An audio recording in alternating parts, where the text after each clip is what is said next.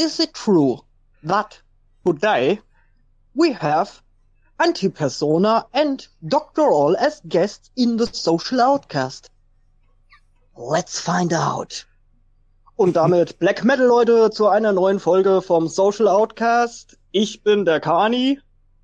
Ich bin der Morty. Und heute haben wir mal wieder einen Gast da, der sich sehr oft zurückgewünscht wurde. Nämlich den guten Doktor Oll, dazu auch Antipersona. Und, ja, also äh, ich... Ja, Entschuldigung. Ja, ja äh, heute werden wir mal äh, nicht über den Bumsti reden, sondern über eine andere Schauergestalt des Metal-Genres. Ja, jetzt kannst du. Ja, also ähm, ich heiße im Discord Antipersona, aber ähm, bei dem Bübchen-Studio heiße ich auch Caterpillar. Äh, also ich habe viele Namen, wie Legion. Hm. Ja, Metal-Leute, mein Name ist Doktor Oll. In meiner Freizeit schüre ich Hass im Internet und male Spielzeugfiguren an. Das ist das Willkommen beste Selbsterklärung, die ich gehört habe. Willkommen zu unserer Selbsthilfegruppe. Anonyme Hater. Den Hass haben wir alle gemeinsam. Hm? Der Hass soll uns einen, nicht spalten. Genau. So ist es. Ja, und unser heutiges Thema ist ein Thema, das sehr oft gerade im Püppchenstudio zu Worte kommt. Und dazu erstmal eine Frage vorweg, Doktor Oll. Welches T-Shirt trägst du zurzeit? Äh, heute trage ich tatsächlich überhaupt gar kein T-Shirt, sondern ein äh, Polohemd uh. mit, mit Kragen und Knopfleisten und allem, was dazugehört. Und es ist ja auch kein äh, Werbeaufdruck von irgendeiner hassschürenden Untergrundkapelle drauf, sondern nur das Logo des Schneiders, der mir dieses wunderschöne Teil auf den Leib geschneidert hat. Uh, Vielleicht schick. Ist der auch ein Hater. Äh, keine Ahnung. Ich habe mich überhaupt gar nicht informiert, was der so in seiner Freizeit macht. Ich weiß nur, dass er sehr formschöne Polohemden für Herren in die Welt versendet. Fred Perry? Ja, ganz genau der. Ja, der hat Tennis gespielt. Oh. Na gut, aber das ist ja nicht so hasserfüllt. Da muss man ja sich hinterher immer die Hände schütteln und nett zueinander sein. Naja, es gab ja auch hasserfüllte Tennisspieler. Also, ähm, da gab es ja mal diese Rivalität. Äh, wie hießen die nochmal? Diese. Ach, nee, ich bin nicht so bewandert in Tennisgeschichte. Aber es gab auch gewa- gewalttätige Tennisspieler, das weiß ich. Es gab da mal diese eine. Äh... schwarze Dame neulich, die den Linienrichter zur Sau gemacht hat, äh, weil er ja gesagt hat, sie hat äh, nicht gewonnen. Das habe ich mitgekriegt. Ja, und einer von denen war doch ein Bombenleger. Der Boom-Boom-Boris. Ja, und darum geht's heute. Wir reden heute ausführlich über Tennissport. Na, über übers Bombenlegen geht es äh, ein bisschen zumindest am Rande. Hm. Naja, also ja. wenn man wenn man Anstiftung und Bombenlegung, fangen ja immerhin beide mit B an und es wird Sachschaden verursacht. Wenn man die also gewillt ist, in einen Topf zu werfen, dann können wir wenigstens sagen, dass Bombenleger eine Überleitung war zu dem Herrn, den Kani so äh, talentiert im Intro imitieren konnte, dass ich überhaupt nicht an mich halten konnte. Rot für dumm, das ist ja unglaublich. Ja, das Vielen war... Dank, das kommt von dem vielen Konsum seiner hochqualitativen Videos. Also um es aufzulösen, die Leute können es eh dem Titel entnehmen. Natürlich geht es heute um Varg Vikernes. Endlich mal, Doktor Oll spricht über Black Metal. Das ist ein Community-Service für euch. Mhm. Ja, dann äh, für die Zuhörer, die vielleicht nicht wissen, wer das ist, mal eine kurze Zusammenfassung. Ähm, wer ist Varg Vikernes? Antipersona kannst du am besten. Ja, also Varg Vikernes ähm, wurde neunzehnhundertzweiundsiebzig geboren. dreiundsiebzig Und, ja, okay, danke für die Korrektur. Es heißt klug Scheiße, maybe. Ich habe, ich habe einen Moment gezögert, ob ich das richtig sage, zweiundsiebzig, einundsiebzig Naja, auf jeden Fall, wenn es dann einundsiebzig ist, dann passt die Sache. Ähm, noch besser. Aber auf etwas müssen wir uns dann schon einigen. Auf jeden Fall in den siebzigern ist er äh, ist er geboren. Vor neunzehnhundertfünfundneunzig. Ja, also ist auf jeden Fall jetzt schon relativ alt, hat einen ordentlichen Rauschebart und ähm, aber das kommt ja erst zum Schluss und äh, ja, in seiner Kindheit ähm, war sein ja, Vater... kommt das Blutbad vor dem Rauschebart. Das Blutbad vorher. Naja, und dann er war eine kurze Zeit im Irak mit seinen Eltern. Ähm, soll man dann das noch weiter ausführen oder wollen wir dann lieber zu dem Punkt kommen? Wir kommen mal zu dem Punkt, wofür er so bekannt ist. Ja, also, ja, die ganze Wag-Geschichte. Ja, also, ja, auf jeden Fall ähm, ist er in den neunzigern ein Musiker, äh, Musiker gewesen, also Mitbegründer des Black-Metal-Genres ähm, und ähm, ja, äh, mit der Band Burzum. Und Burzum ist eigentlich ähm, einer der einflussreichsten Black-Metal-Bands, wenn man so sagen will. Also ähm, sie hat mehrere Subgenres im Black-Metal äh, mitbegründet, also den teilweise den Depressive Black-Metal mit beeinflusst und dann äh, den Ambient Black-Metal später. Also auf jeden Fall sehr einflussreich. Ähm, das ist halt die eine Schiene. Er als Musiker ist äh, auf jeden Fall begnadet gewesen. Und ähm, dann kommt aber hinzu... Ähm, Er als Privatmensch nebenbei, ja, wo soll man denn da am besten anfangen? Na, ähm, zusammengefasst, Kirchenbrände, Mord, Knast, Neonazi, fast, glaube, so ziemlich in a nutshell. Ja, er Das hat, sind auch die Sachen, die einem natürlich als erstes einfallen, wenn man Varg Vikernes hört, wobei man Neonazi mittlerweile mit einem Fragezeichen versehen kann. Ja, so war das bei mir damals auch. Das erste, was ich erfahren habe, dass der einen Typ umgebracht hatte. Und zwar den Euronymous von der Band Mayhem. Hm, für die er auch mal Texte geschrieben hat, soweit ich weiß. Und Bassist war. Ja, ja genau, also. Das war er auch, ja. Und genau. Er war in dem Label vom Euronymous. Bei der Flag war er auch für Darkthrone. Richtig. Ja. Das sind die die ganzen Sachen von Darkthrone, die alle äh, so norwegische Titel und norwegische Texte haben. Und das passt halt überhaupt gar nicht zu der Musik, die eigentlich sich dahinter verbirgt, wenn man das so äh, sich anschaut und sagt so, aha, also dies heißt äh, so, was weiß ich was, in der Methalle mit Met genau. Und was zu essen. Und es geht da überhaupt gar nicht irgendwie äh, um um gute Laune Saufen-Musik, sondern es ist einfach nur der der destillierte Menschenhass. Hm? Äh, ja, ähm, Burzum, also vielleicht eine kleine Erklärung, wo das Wort herkam. Also, ja, das hat ja auch einen interessanten Hintergrund. Äh, Burzum ist eine Ableitung aus, äh, wie ich bei meiner Recherche gelesen habe, äh, von einem Wort aus der dunklen Sprache J R R Tolkiens. Das auch irgendwas mit dunkel, düster. Äh, Burzum heißt einfach Dunkelheit. Also, ja. Wenn ja. man ihn selber fragen würde, wie man es ausspricht, die Norweger sagen da, glaube ich, Burzum. Burzum. Und die äh, Aussprache, die Tolkien vorgesehen hat, entspricht dem Mittelenglischen, also ist das Z ein stimmhaftes S. Burzum. Hm. Wie man also die Band jetzt tatsächlich ausspricht, die Band, sollte man an dieser Stelle dazu sagen, ist ja gar keine Band, sondern ja, das ist eigentlich das nur das Projekt von Vikernes ja. selbst gewesen, der da nie irgendjemand anderen mit ins Boot geholt hat, sondern äh, er wollte halt einfach nicht unter einem seiner vielen verschiedenen Namen auftreten, sondern hat für die Musik, die er veröffentlicht hat, diesen Namen gewählt. Naja, äh, man soweit ich da... weiß, hat es auch keinen Live-Auftritt von ihm jemals gegeben, sondern das Nein. ist so ein reines Studioprojekt und dass man dann eben nicht genau weiß, wer verbirgt sich dahinter. Und selbst wenn man dann irgendwie herausfindet, aha, äh, da gehört jetzt dieser Musiker dazu, äh, Vikernes selber ist ja nie als Vikernes aufgetreten, sondern, äh, also nicht aufgetreten, er hat auch nicht als Vikernes aufgenommen, sondern er nannte sich zuerst Count Grishnákh. Grishnákh, wieder ein Name, den er sich aus Herr der Ringe ausgeliehen hat. Das ist einer von den Orks, die da im zweiten Band rumspringen. Irgendeiner von den Mordor-Orks, der heißt, glaube ich, der wird von seinem Kollegen Grishnákh genannt. Und dann und nennt er sich selbst Film? Count Grishnákh, also Graf ja. Grishnákh. Äh, den norwegischen Namen für Graf Greven hat er sich selber auch noch gegeben. Also so wie unsere Antipersona hier hat Vikernes sehr früh angefangen, sich selber so verschiedene Identitäten zurechtzulegen oder äh, unter verschiedenen Pseudonymen in der Öffentlichkeit aufzutreten. Ja, Vikernes ist ja auch nicht sein Geburtsname, sondern... Varg ist nicht sein Geburtsname. Ja.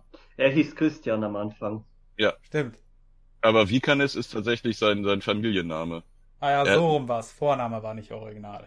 Name ja. Und jetzt original. Heißt er Marie Cachet. Er hat geheiratet eine französische Kulturwissenschaftlerin, also glaube und Anthropologin. Äh, Anthropologin, ähm, auch extrem weit rechts stehende Nationalistin mit dem schönen Namen Marie Cachet, und er hat nicht nur den Nachnamen angenommen, sondern auch seinen Vornamen dann zum siebzigtausendsten Mal geändert. Und das kommt, das gehört halt auch zu Varg dazu, denn Varg, äh, man kennt's jetzt, es gehört zur Metal-Geschichte dazu. Es ist vor allem nochmal richtig populär geworden durch die Verfilmung von Michael Monahans Buch Lords of Chaos. Wobei ich mich immer noch frage, wie kommt denn das Label Wise dazu, das Buch eines bekannten Rechtsextremisten zu verfilmen? Ich glaube, das ja, ist sowas ja. für Morty, der sich gerade ein bisschen mit Medien befasst. Ja, du hattest mir ja gestern diesen einen Weiß-Artikel geschrieben, äh, geschickt, von äh, dem einen Typen, der neun Stunden lang sich äh, Varg Vikernes äh, Videos angesehen hat. Uh, ja, vielleicht, uh, das war ja zweitausendfünfzehn, ist der Typ so drauf hängen geblieben, dass er sich gedacht hat, oh, jetzt muss ich das Buch verfilmen. Jetzt kaufe ich die Rechte. Nein, das Buch wurde verfilmt von Jonas Åkerlund, der mal Drummer bei Bathory war und sich auch darauf beruft, was aber nicht so viel zu heißen hat, weil Bathory war zum Beispiel auch ein Ein-Mann-Projekt, beziehungsweise unter der Leitung eines Mannes, der spät, äh, der sich halt Gastmusiker reingeholt hat. Und da gab's, ich glaube, es gab bis zu sechsunddreißig Musiker, die mal bei Bathory gespielt haben, jener Zeit. Und also, der Autor des Buches Lords of Chaos ist ebenfalls ein Musiker, der mit dem Ein-Mann-Band-Projekt Blood Axis äh, sowohl Tourn- äh, Tourneen macht, als auch Sachen aufnimmt. Ja, der, ah, ich muss mal was in eigener das, Sache, ganz kurz, das Ein-Mann-Black-Metal-Spaßprojekt äh, Canalitatis wurde gebeten, Werbung zu machen für das Ein-Mann-Cartoon-Projekt Die drei Tintenkleckse von unserem lieben Blante. Ich muss einfach mal auf YouTube gucken. Ich bin in fünf Minuten wieder da. Du machst kurz Reklame, ich lass den Kater raus. Fünf ja. Minuten. Perfekt. Edgar okay. Allan Poe, H P Lovecraft und Stephen King in einer W G, in einer Art Zwischenjenseits mit vielen, vielen Gaststars, Gastautoren, Gastsprechern. Äh, schaut's Musik euch mal an. Von diesem Canalitatis-Typen da. Unter anderem, äh, der An- jetzt auch unter mehreren Namen, unter anderem Johann Wolfgang von Goethe. Marshall Applewhite. Marshall Applewhite und so weiter musiziert und äh, nachher mit einem, um vier Uhr morgens mit einem Vertrag vor Mortis Tür steht und sich dreiundzwanzig Mal zur Wehr setzt. ja, ja ich meine, Varg Vikernes, das muss man nicht groß erklären, weil eigentlich, das habe ich schon gesagt über Axel Stoll, der ist selbsterklärend. Wir wollen halt ein bisschen heute versuchen, den Weg des kleinen Varg Vikernes, wie du schon gesagt hast, Antipersona vom, äh, vom vom kleinen Jungen in Bergen, zeitweise im Irak, und wie kam der dazu, Marie Cachet zu werden, der in einem Wald lebt, mit einem Rauschebart, einen Gandalf-Hut trägt oder einen Eimer auf dem Kopf und Dinge sagt wie, let's find out. Naja, also eigentlich wohnt er nicht wirklich in einem Wald. Ich habe in dem einen Video so gesehen, dass der hat schon irgendwie normale Nachbarn, in Anführungsstrichen, also es wohnt nicht wirklich im Wald, aber sein Grundstück, Grundstück sieht aus wie ein Wald. Also. So, bin ich da. Das Schanze. Man denkt immer, das ist pure Wildnis, wo der da haust. Also äh, sein Garten ist echt wirklich, könnte es echt mit Bumstis Behausung aufnehmen.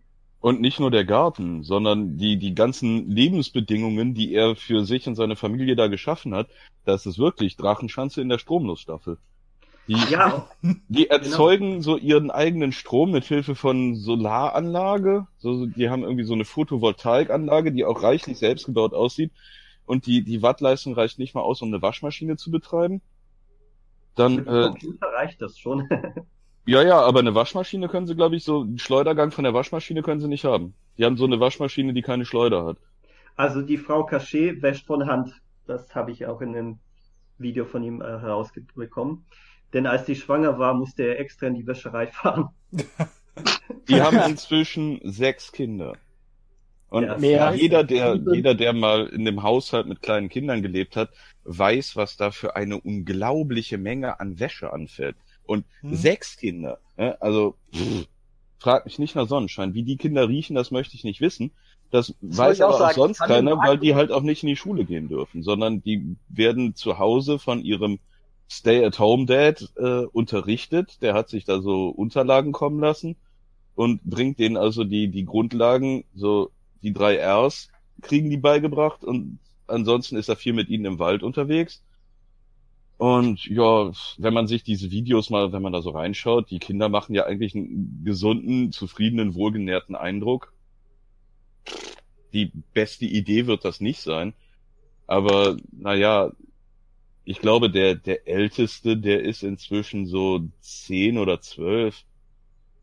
Das wird wahrscheinlich noch so, ja, fünf, sechs Jahre dauern, bis der alt genug ist, um zu begreifen, wie weggeflogen seine Kindheit eigentlich ist, und dann kann er sich ja entscheiden, ob er da seinem Vater dabei helfen will, diesen heruntergekommenen Bauernhof wieder ein bisschen wohnlich zu machen, oder ob er dann nicht doch den Daumen raushält und in die große Stadt abhaut.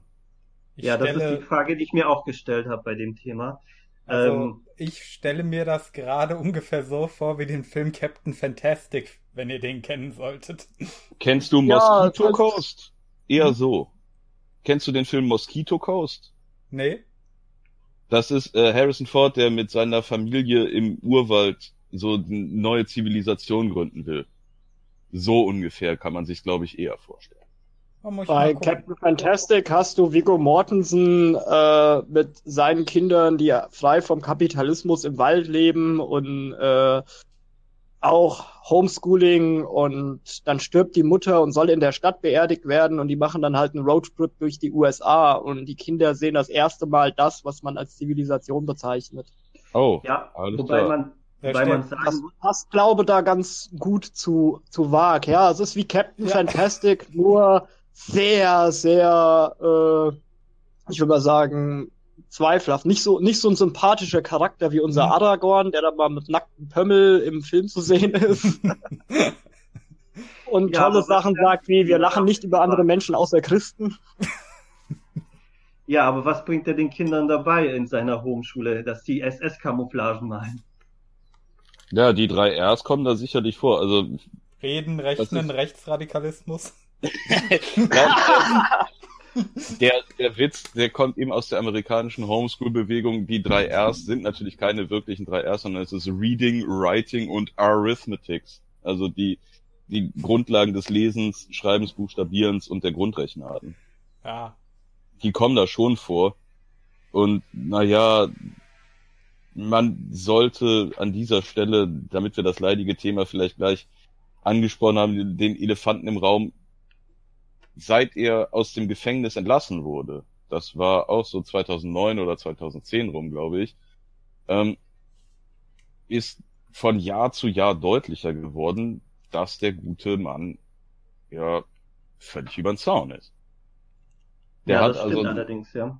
mehrere Symptome von Sachen, da würde man eigentlich ja davon ausgehen, dass es sich um Geisteskrankheiten handelt.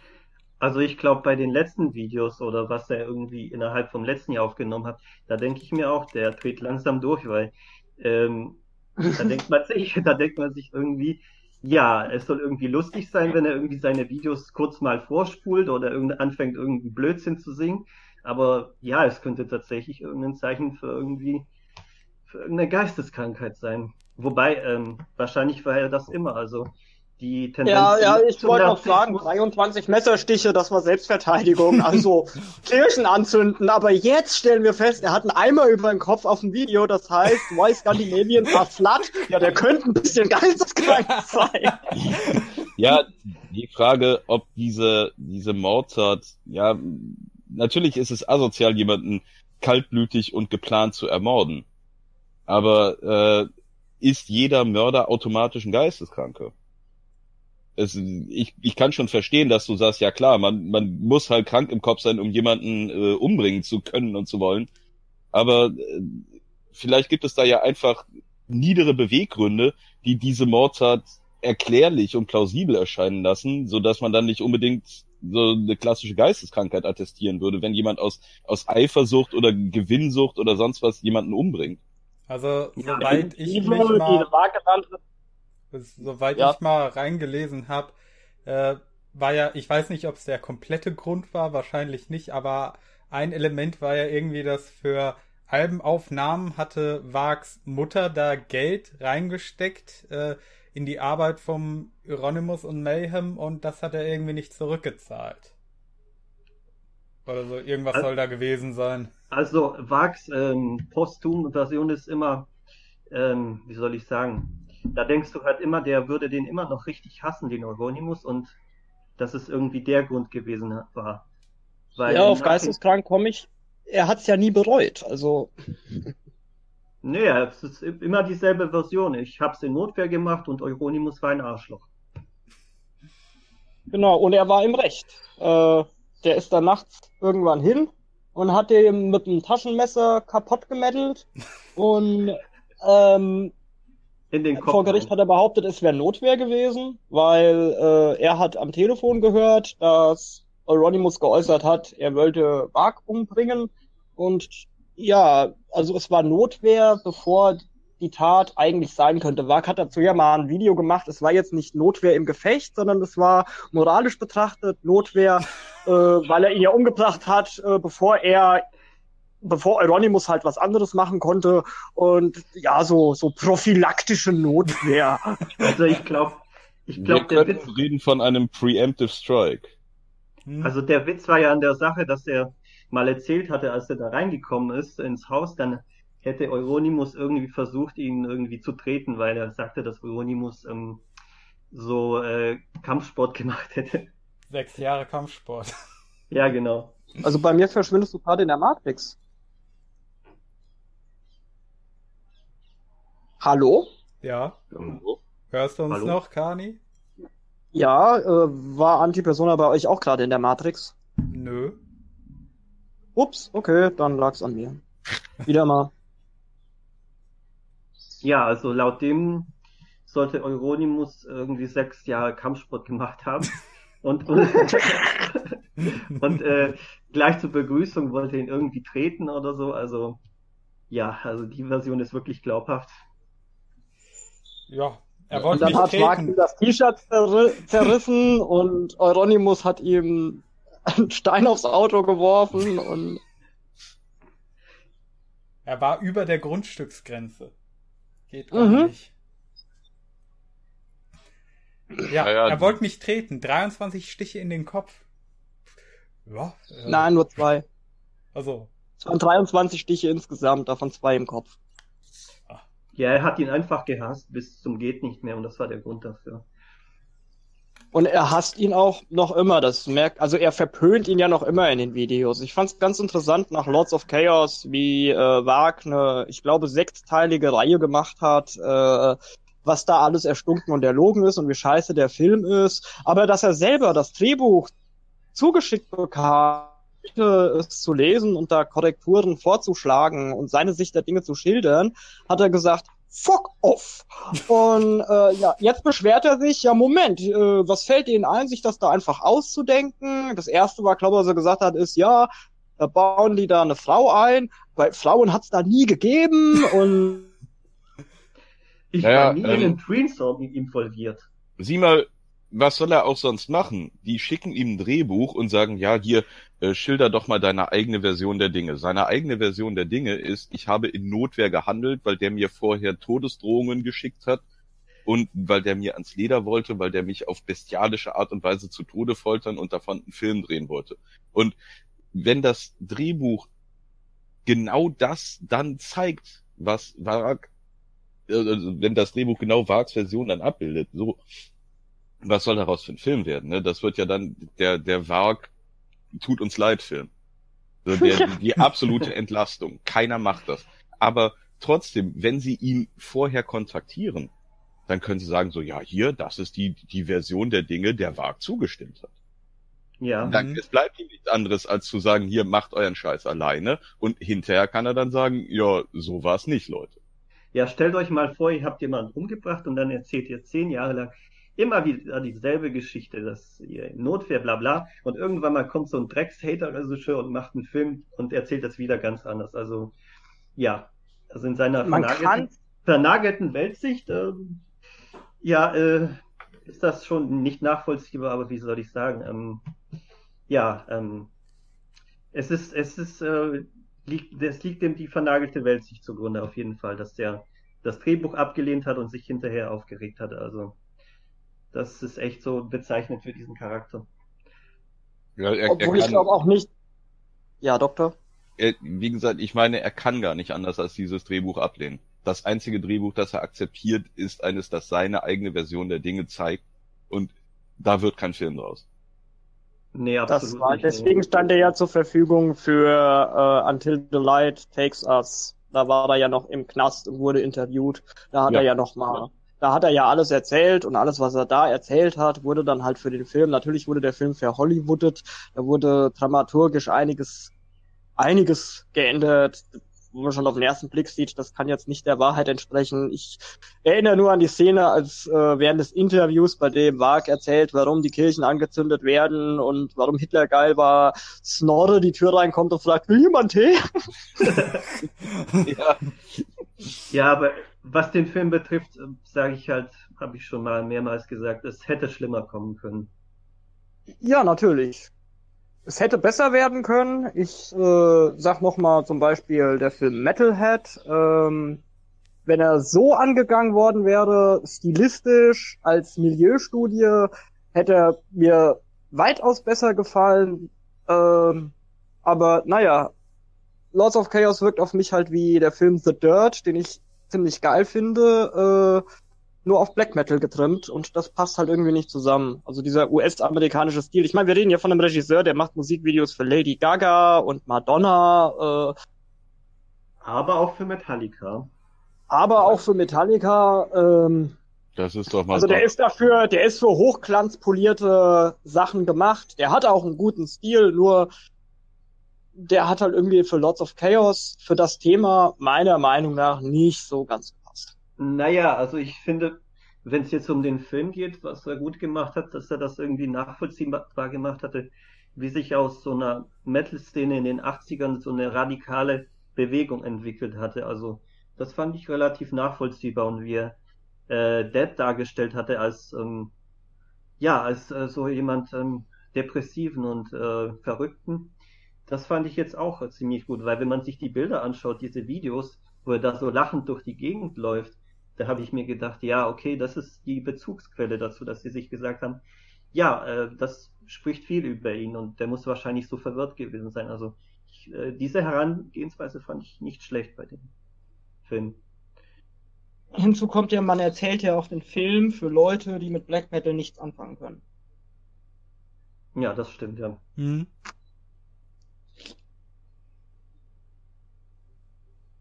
Ja, den Film muss ich auch irgendwann nochmal gucken. Als ihr den geguckt habt, war ich ja leider nicht dabei. Ja, da musstest genau. du ja gerade das Internet retten. Ja. Hat ja super geklappt. Ich weiß.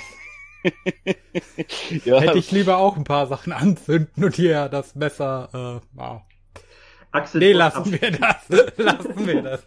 Nein, nein. Frag's doch alle Leute an. Frag doch mal Varg zu einem Video über Artikel dreizehn. ja. Let's find out.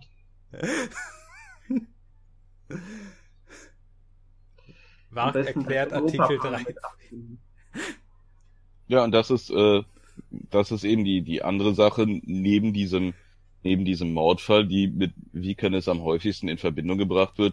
Die Brandstiftungen, denn verurteilt worden zur Höchststrafe in Norwegen ist er ja nicht nur wegen des Mordes, sondern äh, man hat ihm dann gleichzeitig noch eine Reihe von Brandstiftungen angehängt.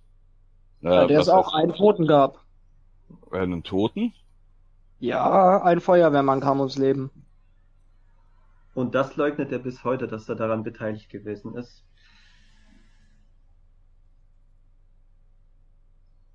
Bei welchem Totenbrand, äh, bei welchem, bei welchem Totenbrand, Quatsch, bei welchem Kirchenbrand ist ein, ein Feuerwehrmann gestorben? Ich glaube, das war bei der Fantoftkirche. Schau mal. Muss ich selber mal Onkel Google fragen? Ich bin gerade dabei. On sixth of June nineteen ninety-two. Kirche vernichtet durch Brandstiftung. Da, da, da, da, da, da, da, da. Mal sehen, wer schneller ist.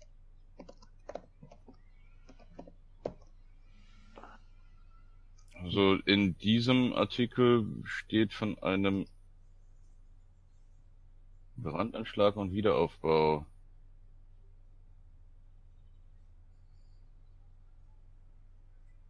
Ich Trot- habe es gelesen, dass es einen toten Feuerwehrmann gab bei Wise. Also, hä? Ich schaue gerade, ob das bei der Fantoftkirche war.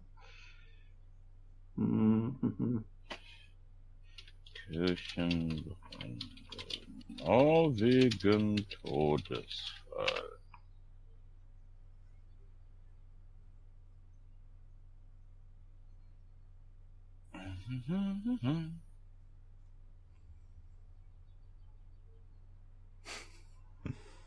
Na, also ich habe bis jetzt noch nichts gefunden.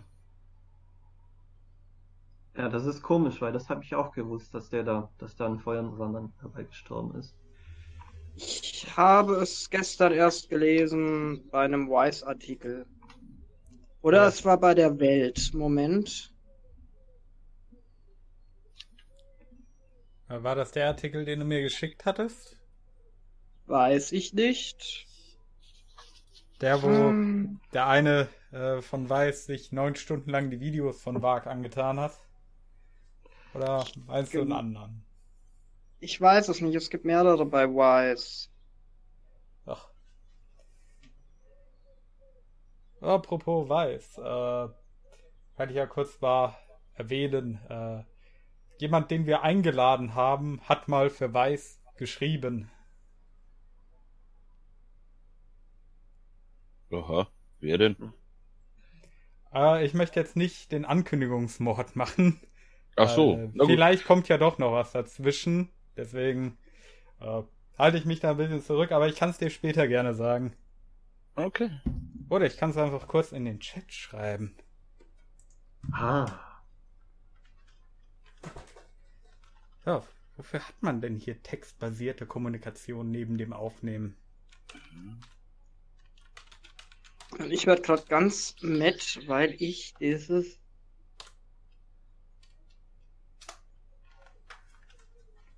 Ein Artikel. Ich bin jetzt hier bei der Welt. Dieser Name. Mhm. Ja, jetzt weiß man schon, wer es ist.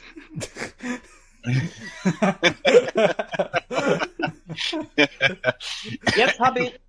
Jetzt hast das du. War ein Artikel in der Welt und da wird ah. geschrieben, im Sommer zweiundneunzig ging eine ganze Reihe von historischen Gotteshäusern in Flammen auf. Mindestens drei Fälle wurden Vikernes zur Last gelegt. Insgesamt entstand ein Schaden von über vierzig Millionen Euro. Ein Feuerwehrmann kam bei dem Löschversuch ums Leben. Aha. Ja also gut. Ähm, der Artikel äh, ist vom dreißigster dritter zweitausendzehn und heißt, wie ein rechtsextremer Mörder zum Popstar wurde. Das, das passt echt zu dem.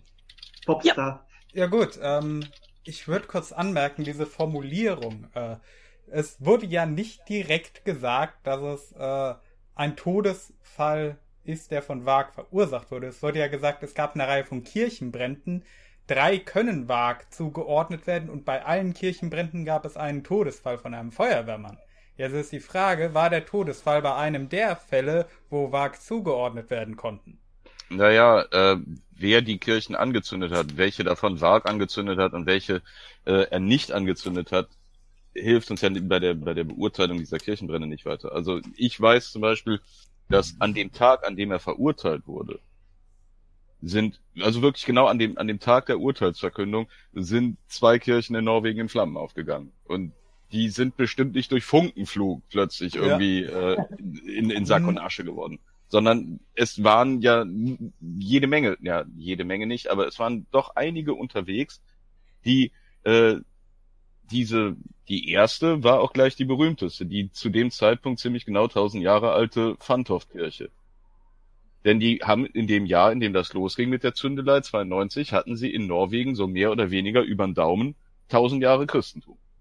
Ja, wobei man dazu sagen muss, die Fantoftkirche, das habe ich gerade gelesen, wurde im neunzehnten. Jahrhundert äh, praktisch neu wieder aufgebaut. Also das war im Prinzip auch eigentlich ein Neubau. Aber egal, tut nichts zur Sache, was ich sagen wollte. Wer auch daran beteiligt war, an den ganzen Kirchenabfackeleien und auch in den Knast gewandert ist, war der Samot von Emperor. Also vielleicht, weiß, vielleicht war es der irgendwo, wo der dann was angezündet hatte, wo einer dabei gestorben ist, wer weiß. Ich habe auch gelesen, das war glaube ich bei Wikipedia, äh, dass eine achtzehnjährige da auch verhaftet wurde, äh, die im Verdacht stand, im Auftrag des Grafen eine Kirche angezündet zu haben oder so ähnlich. Das ist ja mal Greven ist einer der, der Pseudonyme von Varg ja. gewesen um die Zeit, ja. Greven. Greifig Grishnákh. Hm. Also, ja, vielleicht hat er nicht alle selber angezündet, sondern über weitere Ecken, die man nicht nachvollziehen kann. Ja, also vielleicht ist... meinst du aber auch den Schlagersänger von Unheilig, der heißt doch auch Graf. oder, oder der Vater von Steffi Graf. Das war Steffi Graf, womit wir wieder beim Tennis sind, um diese Brücke nochmal zu schlagen. Ja, hier Vater... habt ihr es zuerst gehört. Steffi Vater Grafs von... Vater zündet Kirchen an. Mit einem brennenden Tennisschläger. Ja. Deswegen sehen Tennisspieler immer aus wie, wie Black Metaler oder umgekehrt. Immer wenn, wenn ich ein Immortal-Video sehe, denke ich, was macht ein Abbath da? Spielt er jetzt Tennis oder warum posiert er so rum? Tennis spielen ja. ist Krieg. Ja, hier, das wäre doch auch voll praktisch, wenn man gut zielen kann. Äh, Tennisball anzünden und einfach mal von ein paar Meter Entfernung durchs Fenster prügeln. Spielsatz und Sieg. Ja. Hätten Window-Color-Rosen an der Kirche gehangen, hätte Varg sie nie angezündet. Kommen wir kommen wir zurück aufs eigentliche Thema. Nee, der Pfarrer Thema. Hat die Fenster selber kaputt gemeldet. Kommen wir zurück aufs eigentliche Thema. Das war ja, ja jetzt Tennis. Kirchenbrand. Gut, dann habe ich den Satz äh, missinterpretiert. Äh, zumindest schlug Varg eine Welle aus, bei der auch ein Feuerwehrmann ums Leben kam. Jo, also zwischen neunzehnhundertzweiundneunzig und neunzehnhundertsechsundneunzig sind in Norwegen mindestens fünfzig Kirchen angezündet worden. Und in jedem Fall einer solchen Kirchenbrandstiftung, der aufgeklärt werden konnte, handelte es sich bei den dafür verurteilten Tätern um irgendwelche Anhänger der Black-Metal-Bewegung. Heißt, wenn es um die, die Anfänge dieser Musik geht und wenn wir davon ausgehen wollen, dass Varg einer der, der Pioniere von dem ist, was man heute so als, als True Norwegian Black Metal bezeichnet, dann ist er auf jeden Fall federführend mit dieser Art des, ja, wie, wie wollen wir das nennen? Ist das Terrorismus oder ist das Performance? Trendsetting. Also das ist ja gezielt, ähm, das hatte ja schon seine Hintergründe, dass er zum Beispiel gesagt hatte, dass, dass äh, manche Kirchen auf heidnischem Boden gebaut wurden und da kann man deswegen dem schon terroristische Motivationen ähm, ja, hinzufügen. Mhm. Naja, Terror, äh, das hat ja immer so ein bisschen die Absicht, äh, Angst in der Bevölkerung zu verbreiten. Und, ja, natürlich, äh, klar, das war deren Ziel. Die wollten Angst in der norwegischen Bevölkerung verbreiten. Ja gut, ist, äh, weil ja, gerade hat es mir... sich so angehört, als ging es ihm persönlich um Statement gegen Christentum. Ja, das auch, ja, das kann man auch so sagen, ja. Ja gut, aber wenn es halt auch das Ziel war, hier äh, eine Nachricht an die größere Bevölkerung zu schicken, äh, klar, dann würde ich das als äh, Terrorismus bezeichnen. Ja, Naz, äh, Varg hat eine narzisstische Persönlichkeitsstörung, da, davon bin ich überzeugt. Und dieses ganze Kirchenabfackeln und äh, ja und die ganzen Interviews, das, das zeugt alles davon. Und das zieht sich ja bis heute seiner ganzen YouTube-Karriere. Das ist alles, ich würde das schwer vermuten, dass er übelster Narzisst ist. Würde ich vorschlagen, dass wir das erstmal äh, ein bisschen außen anstellen. Ähm, die Version, die Kani eben gefunden hat, ich habe es jetzt auch gefunden, also ich denke, man kann es bestätigen, fünfundzwanzigster Dezember neunzehnhundertzweiundneunzig, eine nicht näher bezeichnete Methodistenkirche in Sarpsborg. Und Bei dem Versuch, diesen Brand zu löschen, kam wohl tatsächlich ein Feuerwehrmann ums Leben. Und naja, äh, okay, diese, diese Tod hat natürlich niemand beabsichtigt. Ein, wenn es sich um, um terroristische Angriffe gegen das Christentum in Norwegen handelt, warum wirft man dann nicht ganz bösartig gefragt einen Brandsatz in die Kirche, während die gerade in Benutzung ist? Sondern die, die warten, bis niemand da ist. Die vergewissern sich, dass die Kirche leer ist. Sie sagen ja auch, also es hat ja Anrufe gegeben bei irgendwelchen Pastoren, denen gesagt wurde, hier Junge, jetzt brennt gleich die Kirche ab, geh mal nach Hause. Also es ist von Anfang an das erklärte Ziel, Gebäude anzuzünden und nicht irgendwelche Personen zu schaden. Personenschaden ist nicht die, die Absicht, die dahinter steht. Dass hier ein Feuerwehrmann bei der Erfüllung seiner Pflicht ums Leben kommt, tragisch, traurig, unverzeihlich, aber unbeabsichtigt. Es geht weder darum, Christen zu töten, noch Feuerwehrleute zu töten. Es geht darum, äh, Kirchen zu vernichten.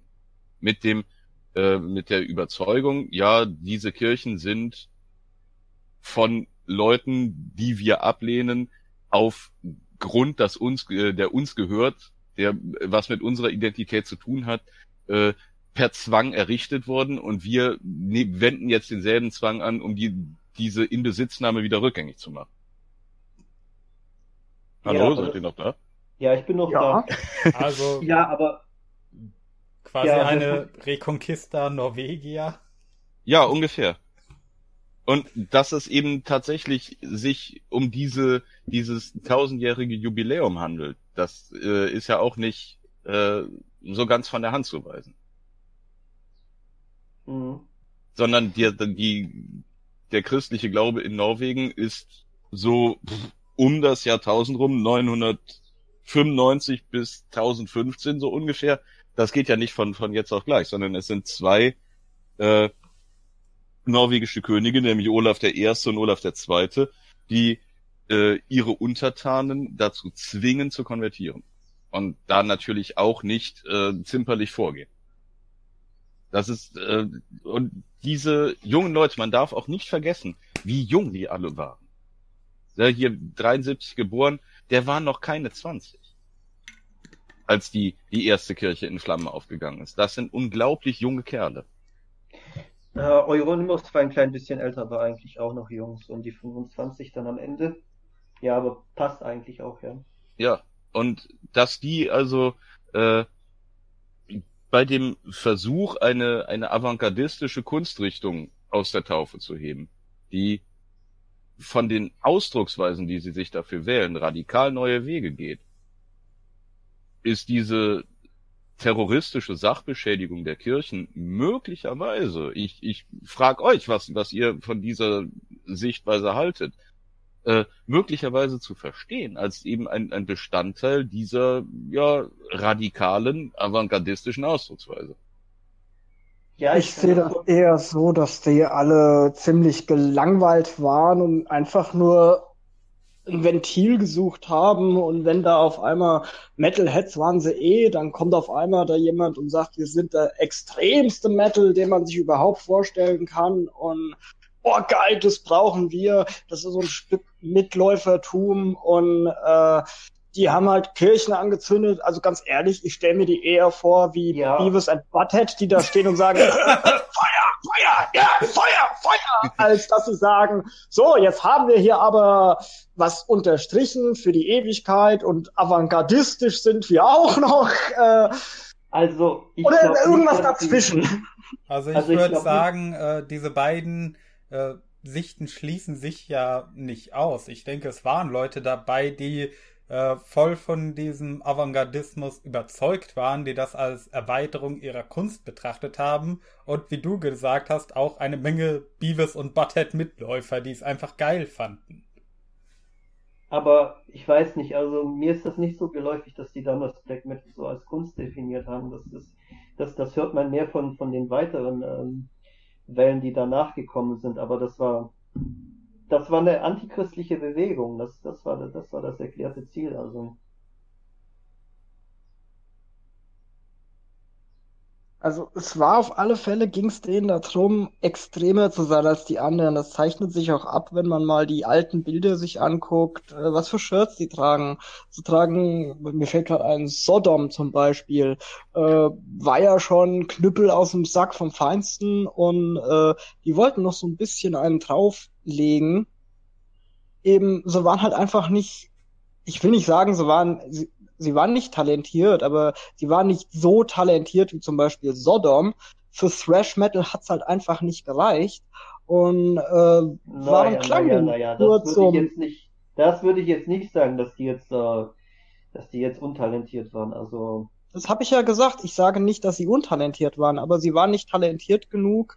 Äh, Deswegen sage ich, für Thrash Metal hat's halt nicht gereicht und dann wurde das halt alles ein bisschen schneller. Was hast du denn, wenn du Burzum spielst auf Gitarre in Akustik? Wie hört sich das denn an? Naja, norwegische okay. Volksmusik hört okay, sich das also an. Okay, also ich meine halt, äh, Burzum ist in Ordnung, aber jetzt, wenn du so Darkthrone hörst oder so, also das ist auf einem ganz hohen musikalischen Niveau, wenn wenn die da die Solis raushauen, also das kann sich mit jeder anderen Band messen, die da irgendwie zu der Zeit gespielt hat. Oder, oder Emperor, mein Gott, das ist auch, das sind absolute Virtuosen gewesen.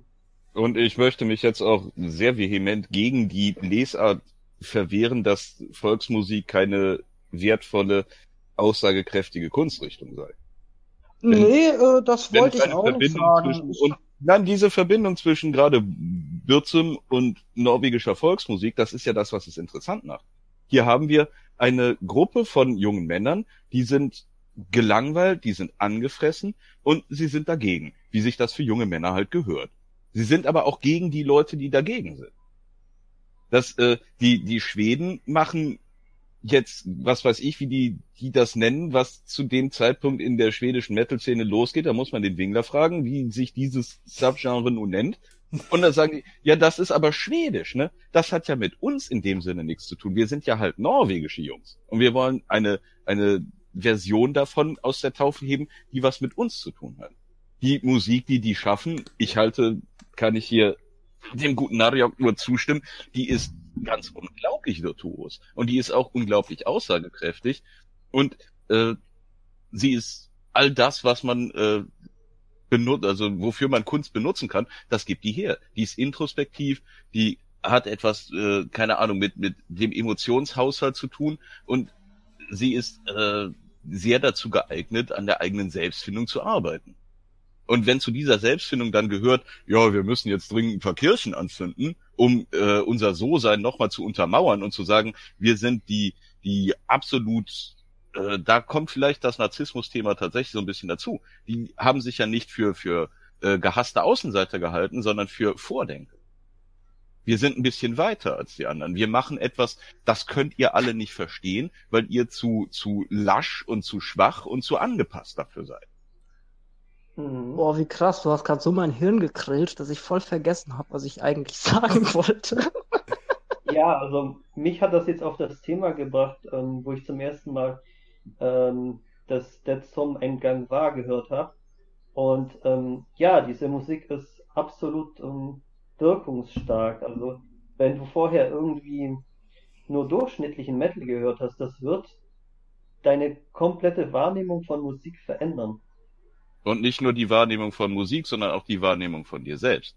Äh, Vikernes sagt über alle Burzum-Alben nach wie vor, äh, das sind eigentlich... Äh, Ja, jetzt jetzt dürfen die Leute wieder lachen, weil wir denken an die Varg-Aufnahme, wo er durch den Wald in Frankreich rennt und sich so einen Hexenhut aufgesetzt hat.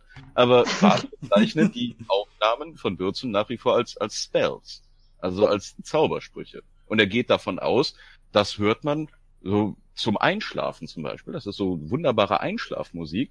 Und dann hat diese Musik den Einfluss, dass sie, was weiß ich, dass sie die Traumwelt äh, in einer Weise verändert, dass man dann äh, Erlebnisse oder Erkenntnisse gewinnt dadurch.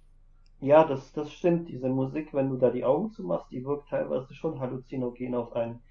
Also so ging es mir damals. Und ähm, ja. Philosophem schlafe ich immer noch sehr gerne ein zu. Es, ist, es passt ganz hervorragend. Ja, also vor allem bei dem Rundgang der transzendalen Säulen der Singularität, also fünfundzwanzig Minuten, dieses, äh, obwohl das ist, ähm, ich weiß nicht, es ist halt schon eine gewisse Spannung bei dieser Musik dabei, die mich dann doch wach hält. Also ich meine, bei dem der zum Eingang war, das ist ja so ein richtig dramatischer Aufbau. Also ich weiß nicht, das für mich, das ist äh, weniger Einschlafmusik gewesen, muss ich sagen, ja.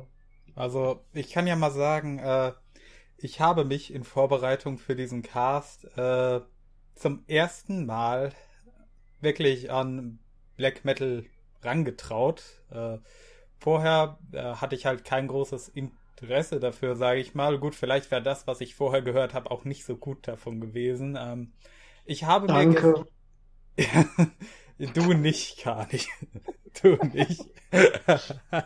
Du bist eine komplett andere Liga. Aber ich habe mir dann äh, letzte Nacht das allererste Burzum-Album angehört. Und ich muss sagen, es hatte was. Und ich kann es mit, ja, nichts anderem vergleichen, so spontan, was ich bisher gehört habe. Das ist äh, faszinierend, also. Ich werde mich auf jeden Fall näher damit beschäftigen. Das kann man auch mit nichts vergleichen, auch in der in der Metal-Musik. Also dieses, diese Schreie sind einfach, wo ich das erste Mal diesen Schrei gehört habe, der geht einem echt durch Mark und Bein dann, also in dem Moment. Mhm. Und ich habe damals gedacht, aha, jetzt ist er auf den Legostein getreten. Das hat, hat er mir gestern auch geschrieben. Aber warte auf die Stelle in, äh, wie hieß das Lied nochmal? Irgendwas Spell mit of Destruction. Destruction am Ende, wenn er auf dem Lego, wenn er barfuß auf Lego tritt. Genau, da hattest du mir geschrieben, pass auf, wenn Varg auf den Legostein tritt bei äh, Spell of Destruction. Und äh, ich habe gerade mal so geguckt, äh, ja, was höre ich gerade? Oh, genau das Lied, wo er mich gerade gewarnt hat. Super, und zwei Minuten später dann... Ah! Aber es ist eigentlich, wenn man so wie Varg schreien will, es ist nicht schwierig, man muss halt irgendwie nur...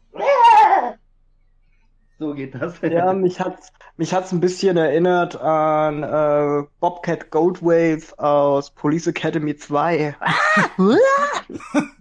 Also ich meine, es passt zu der Musik, aber es ist, äh, wenn du das zu irgendeinem anderen Black Metal da- dazu tun würdest, würde das echt so bescheuert wirken. Also dieser Kontrast halt, weil das manchmal so so so elegisch ist, das Ganze, das passt dazu. Wenn du so bei der zum Eingang war, hast du so dieses äh, dieses schwermütige Intro und dann auf einmal dann das, das haut richtig rein in den Moment, das stimmt, ja. Mhm. Wo, worauf ich vorhin hinaus wollte, wegen dieser Volksmusik, irgendwo muss ja Varg mal Gitarre gelernt haben. Und ich glaube nicht, dass es da einen Gitarrenlehrer gab, der gesagt hat, so, Christian, setz dich hin, jetzt lernen wir mal, äh, keine Ahnung, ähm, Bumsfallerei. Äh, Tomb, Tomb of Race von Celtic Frost. Nein, das war halt erstmal Folk. Und äh, da hat er diese Anschlagstechnik U S W gelernt, die hat er halt bei Burzum eingebaut. Und das war dann halt mega verzerrt, up to eleven und äh, einen Verstärker, der kaputt ist und äh, nur ein Mikrofon. Die Story, wie das Album entstanden ist, kennt man ja. Äh, Lo-Fi wollte er ja haben. Dafür, dass er Lo-Fi wollte, klingt es ziemlich geil. Ich habe, ja, das sagte ich ja vorhin, ich rede nicht davon, dass es untalentiert ist, aber das, was er halt gespielt hat, ist halt, wie gesagt, für das, was er konnte, hätte für äh, den Thrash Metal, den die sich so reingeballert haben, zu der Zeit nicht genügt. Mit seinen Gitarrenkenntnissen hätte er sich nicht bei Sodom vorstellen müssen. Das war eigentlich alles, was ich sagen wollte, aber da, da kam das Wort untalentiert, auch wenn ich gesagt habe... Ich will nicht sagen, dass ich untalentiert... Moment mal! Naja, vielleicht... Damit, damit, ich, damit ich diesen toten Hasen jetzt begraben kann. Naja, vielleicht trifft das auf Varg zu, aber nicht auf die äh, von Darkthrone oder Emperor. Also die hätten... Nee, jeder... ich hatte es auch eigentlich nur auf Varg bezogen. Ja, ich habe vergessen, dass es noch andere Black-Metal-Bands gibt, ja, weil ich ja. meinen Kopf ja nur auf Varg jetzt momentan gerichtet habe. Nee, was ich noch sagen wollte... Ähm, Äh, zu den Spells von dem Album. Und zwar, Varg hat es bewusst immer so die Alben strukturiert, dass er das erste Lied so gemacht hatte, von der Stimmung, von der Länge, das zweite so von der Länge und, und das letzte so am Ambientstück, damit es halt insgesamt so als Konzept wirkt. Also das ist praktisch ein, der war der erste, der so die, von dieser Art diese Konzeptalben entwickelt hatte.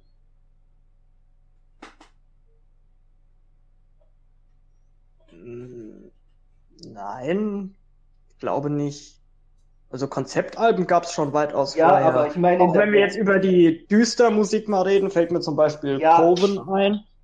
Aber ich meine jetzt im, im Black Metal, also das, das, das war... Ja klar, ja. Das, das ist richtig. Ja. In der Second Wave sowieso, weil war ja mit der Startschuss.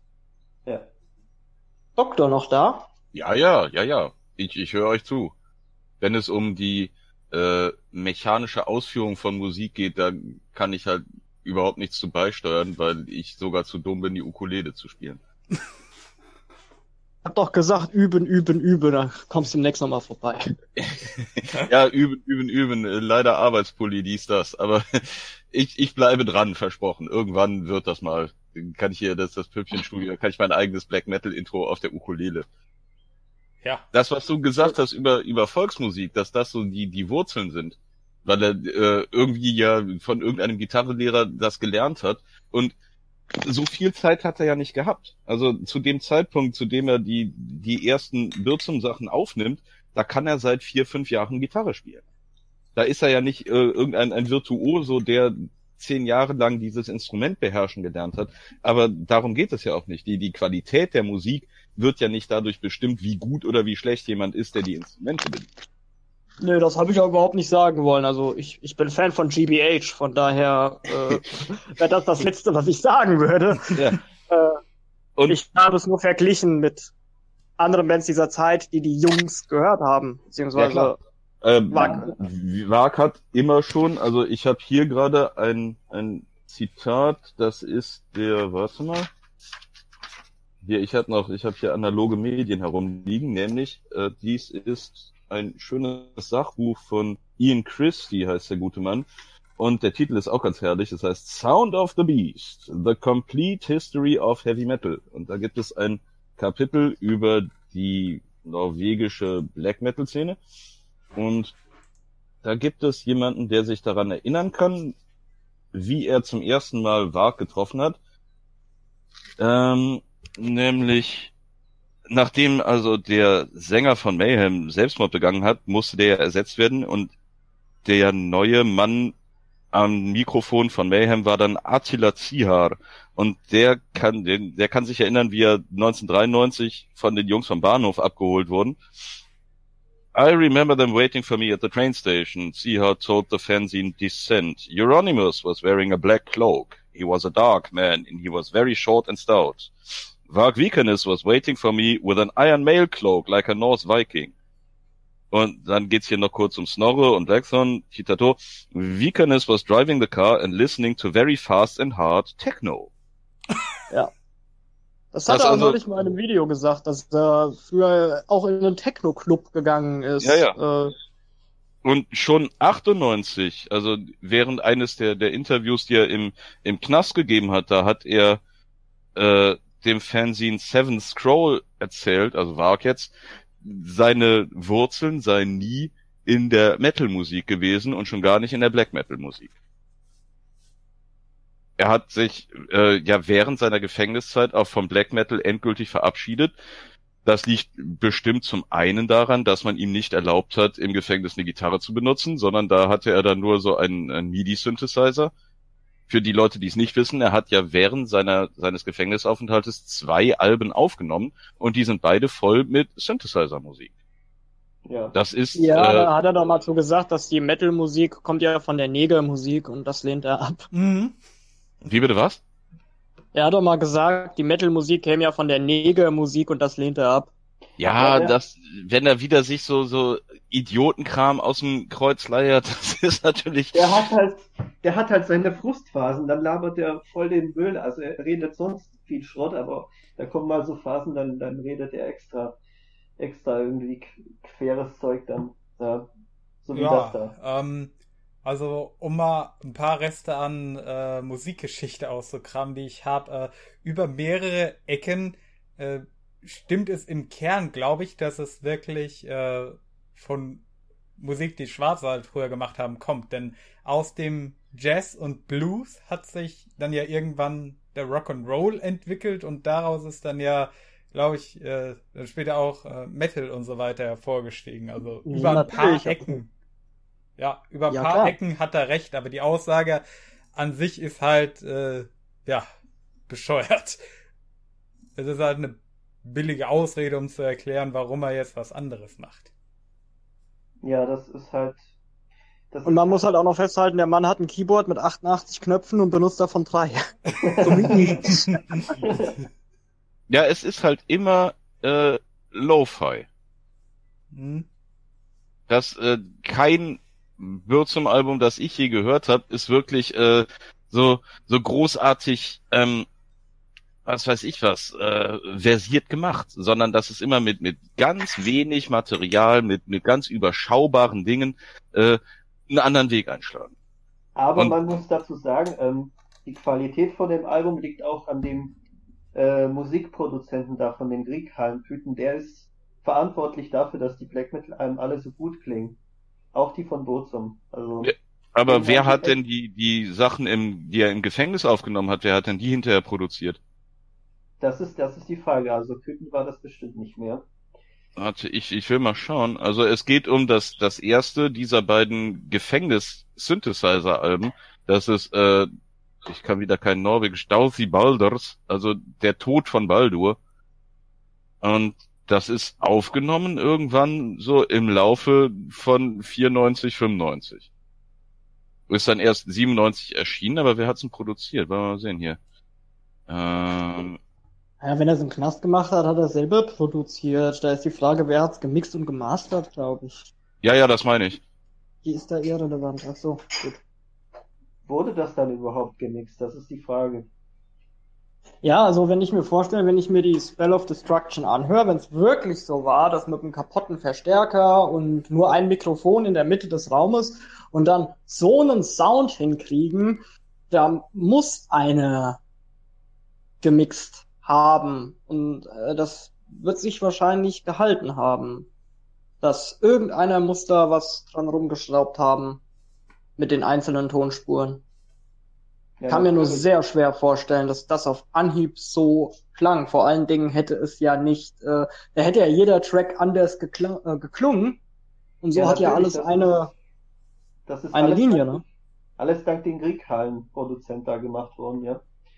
Also da, wo sie praktisch so viele Alben, Black Metal Alben wirklich da aufgenommen wurden. Also das ist wirklich ein heiliger Ort, wenn man so sagen will. Oder ein unheiliger. Oh, ich mache mir noch mal einen Sitzkaffee. In meiner Amona Mars-Tasse mit dem schwarzen Rand. Oh. Na sowas. Nee, aber diese, Ach, diese Synthesizer-Alben. Das ist auch, du, du hast natürlich recht, das ist ganz unglaublich minimalistisch, das Zeug, das er da gemacht hat. Aber er ist wieder mal, so wie mit, mit dem Black Metal Burzum Sachen vorher, seiner Zeit voraus. Der hat, eigentlich könntest du sagen, der hat nicht nur ein Genre mitbegründet und geholfen, sondern zwei. Denn das, was heute so Dark Ambient heißt oder Dungeon Synths, das erfreut sich nach wie vor ganz unglaublicher Beliebtheit. Und ja, wer hat's erfunden? Ricola? Nein, der, der, der gute Varg, während er im Knast saß, ne? Also. Also, klar. Naja, geile Sachen, musikalische Sachen, die entstehen so, die man erfindet. Man setzt sich ja jetzt nicht hin und sagt, ich erfinde das jetzt und das ist dann so und so. Das ist ja ein Prozess, also. Ja, also, aber. Wer das erfunden hat, natürlich, äh, Respekt. Cool. Also Kreativ- Kreativität kann man ihm nicht absprechen, definitiv nicht. Und das, ja, äh, der hat einen Eimer auf dem Kopf und einen Hexenhut, einen Gandalf-Hut, natürlich ist das. Ja, also, also ja, ab heute, ab heute erzählt das nicht mehr Geschichten, zu, also, in denen dreiundzwanzig Stiche ja. Notwehr waren. Da muss man schon kreativ für sein. Ja, und wenn ja. man den sich heute so anschaut, wie er da in seinem Lader durch die, die französische Provinz meddelt und sich dabei einen Eimer auf den Kopf setzt, da fällt dir nichts mehr ein. Der ist völlig über den Zaun. Den haben sie im Gefängnis so richtig weich gekocht. Also das Eimer-Video habe ich auch vorgestern gesehen, da musste ich auch lachen. Das hatte irgendwas von Vier Drachen und der Metal. Ja, der, halt... der ist kaputt.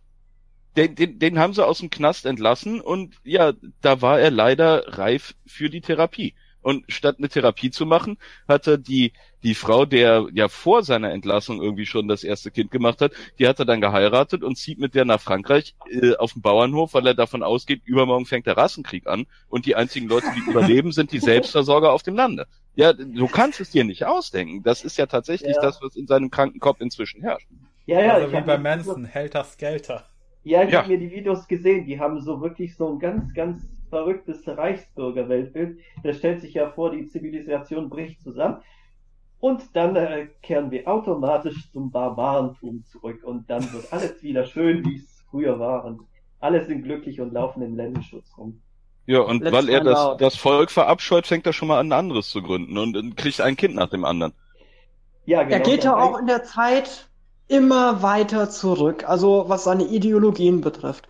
Er war eine Weile, fand er mal den Nationalsozialismus, also den Neonationalsozialismus ziemlich cool, das fand er dann doof, dann hat er den Nationalsozialismus ganz cool gefunden, das fand er dann doof, jetzt ist er da mit seiner Permakultur und irgendwann zieht er, irgendwann fackelt er das Bauernhaus ab und zieht mit seinen Kindern und seiner Frau in eine Höhle, da scheißen sie dann in die Ecken und das findet er dann auch doof und dann sagt er, komm, wir gehen jetzt an den Ozean, lassen uns Schwimmhäute wachsen und schießen wieder ins Meer.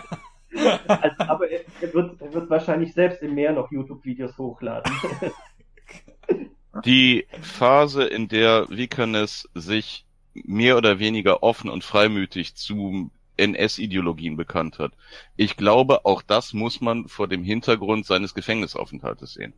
Das wird, ja, in, selbstverständlich. Das wird in norwegischen Gefängnissen nicht anders ablaufen als in den Gefängnissen überall sonst auf der Welt, dass du dir da eine starke Gruppe suchen musst, sonst gehst du kaputt. Und dass es ja. da eine Gruppe gibt, die eben, das sind so richtig Nazi-Dullis, die da im Knast sitzen. Und dass er sich an die ranflanscht und dann eben auch sich da so, so Hosenträger und Springerstiefel anzieht und einen Arm hebt. Dass er sich nicht so ein Bärtchen hat wachsen lassen, war aber auch alles. Aber es gibt halt so Fotos aus der, der Haftzeit, da ist der, so, so sieht er aus wie so ein strammer Nazi-Dulli. Ja, aber da ist er wahrscheinlich äh, aus, aus Selbstschutz oder aus sonst irgendwelchen Gründen flanscht er sich daran. Es ist wahrscheinlich so abgelaufen, dass es zu den Nazis hin, hey guys, I kill a man.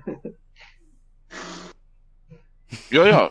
Es gibt ja auch nach wie vor diese Ansicht, es hat ja vorher in in dieser äh, jungen Männer-Metal-Szene jemanden gegeben, der zum Mörder geworden ist. Und es ist wahrscheinlich auch anzunehmen, dass die anderen sich dann nicht von ihm distanziert haben, sondern dass sie das gefeiert haben. Dass sie gesagt haben, guck mal, der ist noch weiter als wir. Wenn du die ganze Zeit dieses Bedürfnis hast, eben immer noch einen draufzusetzen, immer zu zeigen, dass du noch extremer bist, dass du noch weiter an die Grenze gehst, dass du noch weiter weg bist von dem dummen Normies, von den, von den dummen Mageln, die halt nicht kapieren, was großartig ist. Und dann kommt da einer und sagt, ja, hier, da war dieser Kerl im Park, der hat sich an mich rangemacht und der, der hat mich angemacht, das fand ich so eklig, da habe ich ihn abgestochen. Und die anderen sagen, um Gottes Willen, Junge, du bist ja großartig. Dass dann ja. gerade so jemand wie Vikernes, der halt das nicht verknusen kann, wenn er die zweite Geige spielt, dass der sich dann äh, überlegt, ja, ja, muss ich auch einen abstechen. Und dann wären wir wieder bei den niederen Beweggründen dieses Mordes und nicht unbedingt bei diesem Mord als äh, Ausdruck einer schwerenden Geisteskrankheit. Hm. Ja, vielleicht vielleicht war da doch schon ein bisschen schon... Ja, Selbstverteidigung äh, gegen Rufmord. Naja, äh, du, Mort, ich weiß nicht, ob du das, niederen...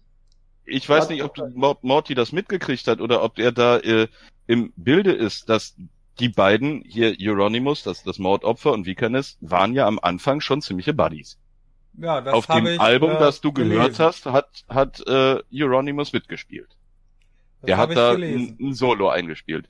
Und dreiundneunzig hat Vikernes dann wahrscheinlich auch aus Geltungsdrang in irgendeiner Art und Weise äh, einer großen norwegischen Tageszeitung ein Interview gegeben. Und Euronymous hat das absolut nicht gepasst. Er hat gesagt, wir wollten hier eigentlich äh, so im Geheimen unsere avantgardistische Kunst pflegen und jetzt muss der Dödel hingehen und die Medien auf uns aufmerksam machen. Und die Medien machen daraus, oh, guck mal, da sind diese Satanisten. Und das hat Euronymous absolut nicht gepasst. Und von da an waren die Knopf und Spitz. Okay, den Teil habe ich nicht mitbekommen. Ja, aber das, findest ja. du denn nicht die vorhin aufgeführten niederen Beweggründe, die du genannt hast? Er konnte es nicht verknusen, dass da einer war, der weiter ist. Ist das nicht auch schon ein Ausdruck für eine Geisteskrankheit? Ja, ich, ja, ja, ja, okay. Kann man so sehen. Also, es ist eben... Meine, wir sind alle keine Doktoren, außer du. Naja, du bist na, ich auch, der Beste, aber... Auch Doktor wie der Doktor Dittmeier, ne? Aber... Ja. Oder der Doktor Gutenberg. Ja, aber äh, was ich... was ich ich verstehe schon, was du meinst. Was ich eigentlich meine, wenn ich äh, so eine Mordtat von der Geisteskrankheit trennen will, kriegt man auf keinen Fall trennscharf hin. Aber der Unterschied, den ich eigentlich meine, ist ein... solches Verbrechen wie ein Mord ist entweder für mich nachvollziehbar, dass er, ja, warum hat er den umgebracht? Aus Eifersucht, aus Besitzgier, aus äh, Geltungsdrang, irgend so etwas. Das sind so die, diese Beweggründe sind nieder, aber sie sind nachvollziehbar. Und dann gibt es ja. Morde, die geschehen und du sagst, wie kommt man auf die Idee, das zu tun? Wie kann man so die, die Kontrolle über sich selbst verlieren, dass man eine solche Tat begeht und profitiert nicht mal davon? Anders Breivik zum Beispiel. Ja, richtig, sowas. Das, äh, ja, da das kann man ja auch eine Brücke gerade schlagen. Dann. Ja, das ist ja kein niederer Breivik. Beweggrund, sondern das ist tatsächlich, das ist Geisteskrankheit. Ja. Davon auszugehen, dass diese Insel ist bewohnt von Volksverrätern und die muss sich jetzt alle abknallen, um die Welt zu retten. Ja. Da fand ich Marx' Reaktion natürlich krass. Also krass im Sinne von äh, faszinierend. Ja, der Breivik, ähm, der hat dem Varg ja, glaube ich, auch sein Manifest geschickt. Genau, das hat natürlich sofort wieder sämtliche Regierungsbehörden auf den Plan gerufen. Und dann kam der Geschichte. Dann kam der, der Spot-Einsatz beim Varg da. Ah, und Varg wurde dazu befragt und seine Antwort fand ich krass. Ich kenne diesen Breivik nicht, ich will ihn auch nicht kennen, der Typ ist scheiße, der hat doch an einem Tag mehr Norweger umgebracht, als Muslime es in den letzten tausend Jahren geschafft hätten. Das so, sind ja. natürlich, das muss man sagen, so durchgeknallt wie Varg ist, das ist ein ha, Wortwitz, stichhaltiges Argument und diesmal ohne Taschenmesser. Ja. Leute, ich bin in fünf Minuten wieder da, ich muss mal kurz austreten, tut mir leid. Bis gleich. Der Vater will wieder rein. Ja, dann machen wir äh, gerade mal hier kurz Pause, oder? Äh, ja. ja. So, nun bin ich wieder da. Ja. Jo. Willkommen zurück. zurück. Willkommen zurück. Wir haben, kurz, wir haben kurz Pause gemacht, während du weg warst. Oh, haben alle kurz Pause? Ja. Genau, ich habe mal geguckt, ob man, bei meinem Chef der Rollstuhl noch steht. Ah so, alles klar. Bevor die Leute in den Kommentaren fragen, er ist grün. Wer, der Chef oder der Rollstuhl? Ähm, der Rollstuhl. Grün ist nur der, der Gurkensohn und der ist Gott sei Dank nicht mein Chef. Das wäre mal was, Gurkensohn als Chef, gell? Boah. In seiner geistigen Geschwindigkeit, also der, die, da die Firma laufen würde. Ja, hallo Karin, wie geht's dir? Schlecht, vor allem gesundheitlich, okay? Und äh, wie geht's dir gesundheitlich? Ja, aber ähm, wenn man sich den den Varg heute so anschaut, pff, er ist ein Arschloch, ganz bestimmt. Aber auf irgendeine Art und Weise tut mir der Mann einfach leid. Auf welche Art und Weise? Naja, wie, vor nicht allzu langer Zeit und zu einer Zeit, in der ich selber alt genug war, um das mitzukriegen und auch nicht, nicht direkt mitzukriegen, mit, mit einigen Jahren Verspätung mitzukriegen, aber immerhin doch äh, mitzubekommen, da hat der epochale Sachen gemacht. Da war der wirklich ein, ein Avantgardist reinen Wassers, der äh, Kunstform geschaffen hat, aus der Taufe gehoben hat und nicht nur eine, sondern mehrere, die mir nach wie vor sehr viel bedeuten. Und jetzt guckt man sich den an und sagt, was ist denn da übrig geblieben? Gar nichts. Ja, das Problem ist halt, dass er auf YouTube gegangen ist, wie die ganzen anderen Idioten. Der, der gehört einfach nicht nach YouTube rein. Und dann, so hat er praktisch seine ganze Legende demontiert, indem er seine Musik als Hintergrundrauschen für sein idiotisches Gelaber benutzt hat, wie wie das eine letzte Stück da von Tomhead, das er benutzt, äh, das er benutzt hat in dem Video, wo er erstmal mit Gandalf-Hut auftritt. Also das ist, ich kann ihm das auch irgendwie nicht verzeihen. Das, oder ich weiß nicht, es ist halt ein ganz schweres Thema, dass, dass er, dass er mir äh, auf die Weise den Musikgenuss äh, Genuss an Burzum versaut hat dadurch. Und ähm, ja. Naja, da musst du lernen, Kunst und Künstler voneinander zu trennen. Das konnte ich lange Zeit, also bis, bis zu seiner YouTube-Präsenz. Das, und er hat es da praktisch geschafft, indem er seine Musik in den Videos verwendet hatte, hatte sozusagen bei den, schaffte bei den Leuten die Connections zwischen seiner bescheuerten Persönlichkeit und seiner Musik. Und diese Connections, die gehört einfach nicht zusammen. Und das ist, das ist absolut verstörend. Das gehört bei ihm ja vieles nicht zusammen. Zum Beispiel letztes Jahr, als er bekannt gegeben hat, dass er nie wieder was als Burzum machen wird, dass er die Musik begraben hat. Als er auch ein Video gemacht hat, da zeigt er seine Gitarre und sagt, aber Leute, hört auf Musik zu machen, das ist Zeitverschwendung, holt euch ein Anwesen auf dem Land und zieht da hin und lebt in Permakultur und scheißt in eine Höhle. Und Äh, aber immer noch besteht der Webstore von Burzum, wo du von Military Caps über C Ds und Schallplatten und T-Shirts und so weiter alles kriegen kannst. Ich warte nur auf die Varg-Wackelkopf-Figur, äh, wo du alles kriegen kannst. Das Varg-Pocket-Knife. Jetzt auch im Fanstop. Die Pop-Vinyl-Figur. Ja, er hat ja... Ich meine, dass das Varg Pocket Knives, so, so weit entfernt sind wir ja von der Realität dann nicht. Dass äh, die E P, die rausgekommen ist, Aske, die ist damals schon verkauft worden mit so einem Zippo-Feuerzeug. Wo auch das Plattencover drauf war. Und das ist doch richtig, das ist doch ein, ein sehr kräftiges Statement, zu sagen, so müsst ihr diese Kirchenbrände verstehen. Die sind Bestandteil von dem, was hier passiert. Die sind in irgendeiner Form eine Performance. Mhm. Mhm. Und ich ja, meine, auf einem Album hat er ja auch ein Bild einer der Kirchen drauf. Das war Aske, oder? Das ist Aske, ja. Das ist die, die abgebrannte Fantoftkirche. Und ähm, wenn ich wenn ich einen Vergleich anstellen darf, nur nur so als als keine Ahnung als als Food for Thought. Äh, jeder kennt die Rolling Stones. Mhm. Und die machen neunzehnhundertneunundsechzig in Altamont ein Free Concert als Abschluss ihrer U S A-Tournee. Und äh, die wollen eine Atmosphäre, in der die neuen Stones-Sachen, nämlich Sympathy for the Devil, Let It Bleed, Street Fighting Man, in der die so richtig reinschlagen und zur Geltung kommen. Und dann kommen, ich weiß nicht wer von denen das ist, auf die großartige Idee, ey, lass doch die Hells Angels als Security anheuern. Das kommt doch so richtig gut, wenn diese gewaltbereiten Schränke hier äh, die Stimmung, die wir erzeugen wollen, noch verstärken. Und äh, wir warten außerdem, bis es richtig dunkel ist, damit das Ganze noch bedrohlicher und noch äh, noch noch wilder und noch aggressiver daherkommt. Und wir lassen die Leute dann halt zwei, drei Stunden warten, bis es so richtig dunkel ist. Und die Angels, die heizen da die Stimmung an, indem äh, eine Schlägerei nach der anderen äh, vom Zaun gebrochen wird. Und während die Stones auftreten bei Altamont, während sie Under My Thumb spielen, wird ein junger Konzertbesucher von den Hells Angels vor der Bühne erstochen. Naja, die hinterher heißt es, ja, ist halt so, ne? Wenn, wenn Hendrix seine Gitarre bei Woodstock anzündet, das feiern die Leute noch heute und sagen, ja, ist ja großartig. Bei Woodstock sterben auch Leute. Die werden dann totgedrückt oder sterben an einer Überdosis. Hendrix nimmt Drogen, um Musik zu machen, zu der man gut Drogen nehmen kann. Und während er seine Drogenmusik live zelebriert, stirbt jemand an einer Überdosis. Jetzt bei den Kirchenbränden, da muss ein, ein Feuerwehrmann in Ausübung seiner Pflicht sein Leben lassen. Das ist tragisch und ganz sicherlich nicht beabsichtigt.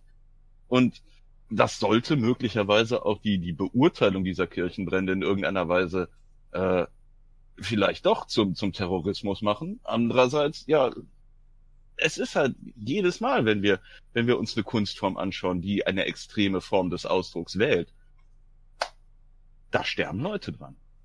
Ja, aber wenn sie das wirklich kapiert hätten, was sie für eine Kunst machen, im Prinzip, was sie gemacht haben, war ähm, Expressionismus, also die in musikalischer Form, bloß hat das keiner von denen definiert. Also deswegen glaube ich nicht, dass die so ein wirklich hohes Kunstverständnis hatten, also teilweise aber unbewusst. Musst du denn, um um äh, sozusagen effektive Kunst zu machen, musst du immer erst noch so ein, so ein Manifest dazu rausbringen. Wenn du jetzt den, den Expressionismus als Vergleich willst, da ist es ja andersrum. Da gibt's ein Manifest und dann gibt es Leute, die dieses Manifest einfach nur in die Tat umsetzen. Das ist bei vielen modernen Kunstformen so gewesen. Also wenn wir uns die, die bildende Kunst anschauen, das ist ja immer so. Es gibt zuerst ein Manifest, eine theoretische Überlegung und dann gibt es ein paar Künstler, die eine praktische Anwendung machen. Hier ja. ist das, gebe ich dir recht, ist es andersrum. Da sind es einfach eine Gruppe von unglaublich jungen Leuten, die ohne Absprache, ohne ein Manifest eine Kunstsprache entwickeln, die das zum Ausdruck bringt, was sie ausdrücken wollen. Ja, in der Rezeption das wurde das also, Kunst wahrgenommen von vielen, also und und und ja, aber von denen selber ja. doch auch. Die die machen doch etwas und sagen, das ist gut, das lass uns das weitermachen, das passt nicht, lass uns das wegmachen. Wenn du dir die ersten drei Darkthrone-Alben anschaust, da gibt's noch eine Entwicklung.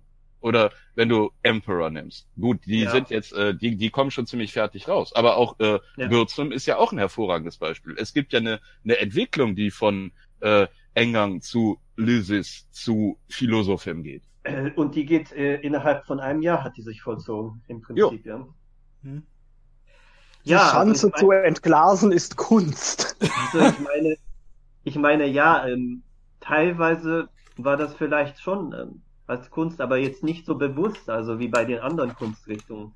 Weil wie gesagt, äh, hinterher, wenn man sich manche Interviews und, und Ansichten darüber anschaut, die interpretieren das wirklich so als, als ähm, eine neue Form des Expressionismus. Aber wenn, wenn man sich zum Beispiel dieses Cover anschaut vom äh, Transylvanian Hunger, wenn er da so schreit, dann haben viele äh, Vergla- ähm, ähm, Parallelen zum Schrei von Munch gezogen zum Beispiel. Jo. Und Wenn, wenn, wenn man schon eine, eine Kunstform nehmen will, die, die vergleich, die vergleichbar ist, ich würde nicht zum Expressionismus tendieren, sondern zu den Romantikern. Das ist genauso eine Bewegung von... Und warum? Weil man dich gerne reden hört? Wie bitte? Ich sagte, und warum? Weil man dich gerne reden hört? Rede ich zu viel. Entschuldigung. Nein, nee, das Gegenteil. Nee. Warum siehst du die Verbindung zu den Romantikern und nicht zu den Expressionisten? Ach so, also die, die Romantiker. Wir haben eine kleine Gruppe von jungen Leuten, die sind unzufrieden mit der Art und Weise, wie sich ihre Lieblingskunst gerade entwickelt. Die Romantiker in Deutschland, da ist es halt die Literatur. Und die Literatur zu dem Zeitpunkt ist, wenn man... Äh, zu Vokabular aus dem aus dem Musikgenre greifen wolltet, die ist überproduziert. Die Klassiker, du kannst die Klassiker nicht verstehen, wenn du halt nicht äh, so eine gewisse Elitebildung hast, wenn du nicht ähm, weißt, wer, was weiß ich, was Lysistrata war oder Antigone, dann hast du halt mit den Klassikern wenig Spaß. Die setzen einiges voraus. So ist das mit dem mit dem schwedischen Death Metal oder Black Metal, wie heißt er? Kani, hilf mir. Göteborg, irgendwas, Stahl. Oder auch mit der, du, ja. der, der Thrash-Metal, den du da gerade hast, so, da gehört eben einiges dazu, da gehört eine, eine gewisse Versiertheit dazu und eine, eine gewisse äh, ja, Lebenseinstellung, die so fröhlich und lebensbejahend und athletisch ist. Das setzt einiges voraus. Darauf haben die keinen Bock. Die haben aber auch keinen Bock, äh, sich dem, dem normalen Mainstream anzuordnen. Die Romantiker sagen, wir haben mit den Philistern nichts am Hut. Also den, den normalen äh, Nicht-Künstlerbürgern. Von denen wollen ja. wir uns abkehren. Aber wir können uns auch nicht den, den Künstlern zuordnen, weil die sind uns zu überkandidelt und vor allem sind uns die zu ausländisch beeinflusst. Die Romantiker sagen ja, wir machen das selber. Wir besinnen uns auf Wurzeln, die jeder von uns hat, auf die jeder von uns Rückgriff nehmen kann, so wie Varg sich daran erinnert, ja, ich habe äh, die norwegische Version von Hähnchenklein auf der Gitarre gelernt, davon gehe ich aus. Die Romantiker sagen, ja, was kennen wir denn? Wir kennen Volkslieder und wir kennen Märchen. Und die sind zugänglich. Damit kann jeder was anfangen, machen wir doch das. Das kann jeder von uns, da muss man halt auch nicht so viel für können. Lass uns das nehmen und eine Kunstform daraus machen. Und diese Kunstform schlägt... äh, sehr schnell, entwickelt die sich sehr viel weiter, also zwischen äh, Leuten wie, was weiß ich was, Novalis und äh, dem Gespenster Hoffmann, da vergeht auch nicht so viel Zeit. Also das ist auch so eine, eine Welle, die eine gewisse Dringlichkeit hat und die, die geht halt durch. Und das geht sehr schnell. Ja, naja, und bei, äh, bei solchen äh, Bewegungen, sage ich mal, äh, du hast ja eben erwähnt, dass es oft äh, solche Bewegungen gibt, die dann auf irgendeinem Manifest beruhen. Ähm, ja, und die Romantik hat das eben auch nicht, ja, sondern die macht einen.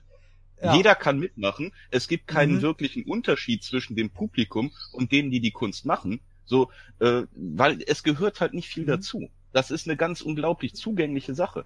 Und die Black Metaler, die tauschen sich ja auch alle untereinander aus. Also es gibt ja kaum einen von denen, der nur in einer Band die ganze Zeit gespielt hat. Ja, und äh, das mit der Entwicklung ist ja auch so eine Sache, die bei solchen Bewegungen dann freier ist, sage ich mal, als äh, wenn man da ein Manifest hat, zum Beispiel, ja. das schon gewisse Regeln voraussetzt. Ich denke da zum Beispiel immer an Dogma fünfundneunzig von Lars von Trier, also jetzt im Filmbereich und ein paar anderen. Da sind, was weiß ich, äh, eine Handvoll Filme erschienen, die sich diesem Manifest bedient haben und danach war die Luft raus. Ja. Und bei also den Klassikern ist das auch. Du hast so Regeln und sagst, so funktioniert, was weiß ich was, äh, ein Drama nach griechischem Vorbild. Und dann gibt mhm. es Regeln, an die du dich halten musst. Und die Black Metaler sagen, nö, wir akzeptieren solche Regeln einfach nicht, sondern wir machen die Musik, die, die etwas ausdrückt, das wir jetzt halt ausdrücken wollen. Und das hat in erster Linie, wieder wie die Romantiker, mit uns selbst zu tun. Wir beziehen uns auf uns selbst, wir suchen nach einer Identität, die wir die uns, ja, keine Ahnung, die sind halt jung und beleidigt und sagen, man hat uns unsere Identität weggenommen. Ja. Und dann suchen sie sich die zurück und besinnen sich auf eine Vergangenheit, die in Vergessenheit geraten ist. Bei den Romantikern ist plötzlich das Mittelalter mit, mit irgendwelchen Burgruinen oder sowas wieder angesagt und in den Wald gehen. Das machen die Black Metaler genauso. Ne? Norwegische, heidnische Stätten, oh, da steht jetzt eine Kirche drauf, ja, dann zünden wir die an und dann gehen wir in den Wald. Weil in Norwegen gibt es so viel Wald, das hat irgendwie mit uns zu tun. Also eigentlich sind das, in meiner Verständnis sind die, die Black Metaler, sind das alles absolute Romantiker. Ja, aber beim ähm, bei der Romantik hast du ja eine gewisse Art von Idealismus und äh, Black Metal ist ja, wobei man muss ja tatsächlich sagen, die hatten am Anfang auch einen Idealismus, weil sie wollten tatsächlich etwas, etwas bewirken, also tatsächlich das Land in einer gewissen Weise verändern. Später hat sich der Black Metal dann tatsächlich gewandelt, dass nihilistische Ansichten da, ähm, da hinein hinzugekommen sind. Und dann, ab dem Moment ist dann der Black Metal nicht mehr romantisch. Naja, er also, hat mit der Romantik eben auch gemeinsam, dass diejenigen Dinge, die die Klassik ablehnt und sagt, die dürfen nicht vorkommen. Nämlich der Wahnsinn, die, die Geisteskrankheit, das, das, das Böse sein in irgendeiner Weise, dass das Kranksein. Das darf in der Klassik nicht vorkommen. Das sind die, die Schurken. Und die Romantiker machen daraus ihre Helden. Und sagen, warum ist das denn so? Warum dürfen wir denn, äh, wenn es uns um, um Introspektive geht, warum dürfen wir denn diese Abseiten, diese Nachtseiten unserer Charaktere, warum dürfen wir die nicht in die Kunst heben? Und das machen die Black Metaler ja auch und sagen, ja, warum darf man denn nicht plötzlich äh, ganz unglaublich wütend und, und traurig und degeneriert sein? Also das Thema Romantik und Black Metal habe ich abgehandelt in dem Song Zweisamkeit und Tod. Black Metal, Love Affair, Liebe im Kirchenbrand. Ein bisschen Eigenwerbung. Ja, dein dein stärkstes Stück vom vom Waldweg zum Friedhof, das ist doch auch die Romantik pur. Ja, das war die typische, äh, das Black Metal, was man zuerst mit Black Metal in Verbindung bringt. Wie du schon gesagt hast, Typen rennen durch den Wald und haben eine Lederjacke an und über nichts anderes habe ich ja. gesungen. Diese, das war wirklich der Hintergedanke, die, die Black Metal-Romantik da einzubringen. Ja. Weil ja, das sind jetzt zwei Worte, die man eigentlich nicht so, oder beziehungsweise ja, drei Worte, Prinzip die man nicht so ist verbindet halt das, so oft. Was, ist es, Im Prinzip ist es das, wofür äh, der norwegische Black Metal so auch steht, für, für diese Nationalromantik. Wenn man sich anschaut, die Burzum-Alben haben alle ähm, als Cover die Bilder von Theodor Kittelsen, einem Maler des neunzehnten. Jahrhunderts, der auch so eine Nationalromantik gezählt äh, wird. Und eigentlich nur zwei. Hm? Eigentlich äh, sind nur zwei von den Burzum-Album mit, mit Kittelsen-Covern versehen. Ja, oder? ja, natürlich. Philosophen ja, und Lysis. Ja, Philosophen und Fils Lesetaos, ja, das stimmt, ja. Genau. Das, das erste, äh, Engang, das ist ein Cover von einem A D und D-Modul. Also so, das ist so, so ein Fantasy-Tempel. Auf den ähm, Knastalben, was ist da drauf? Warte mal.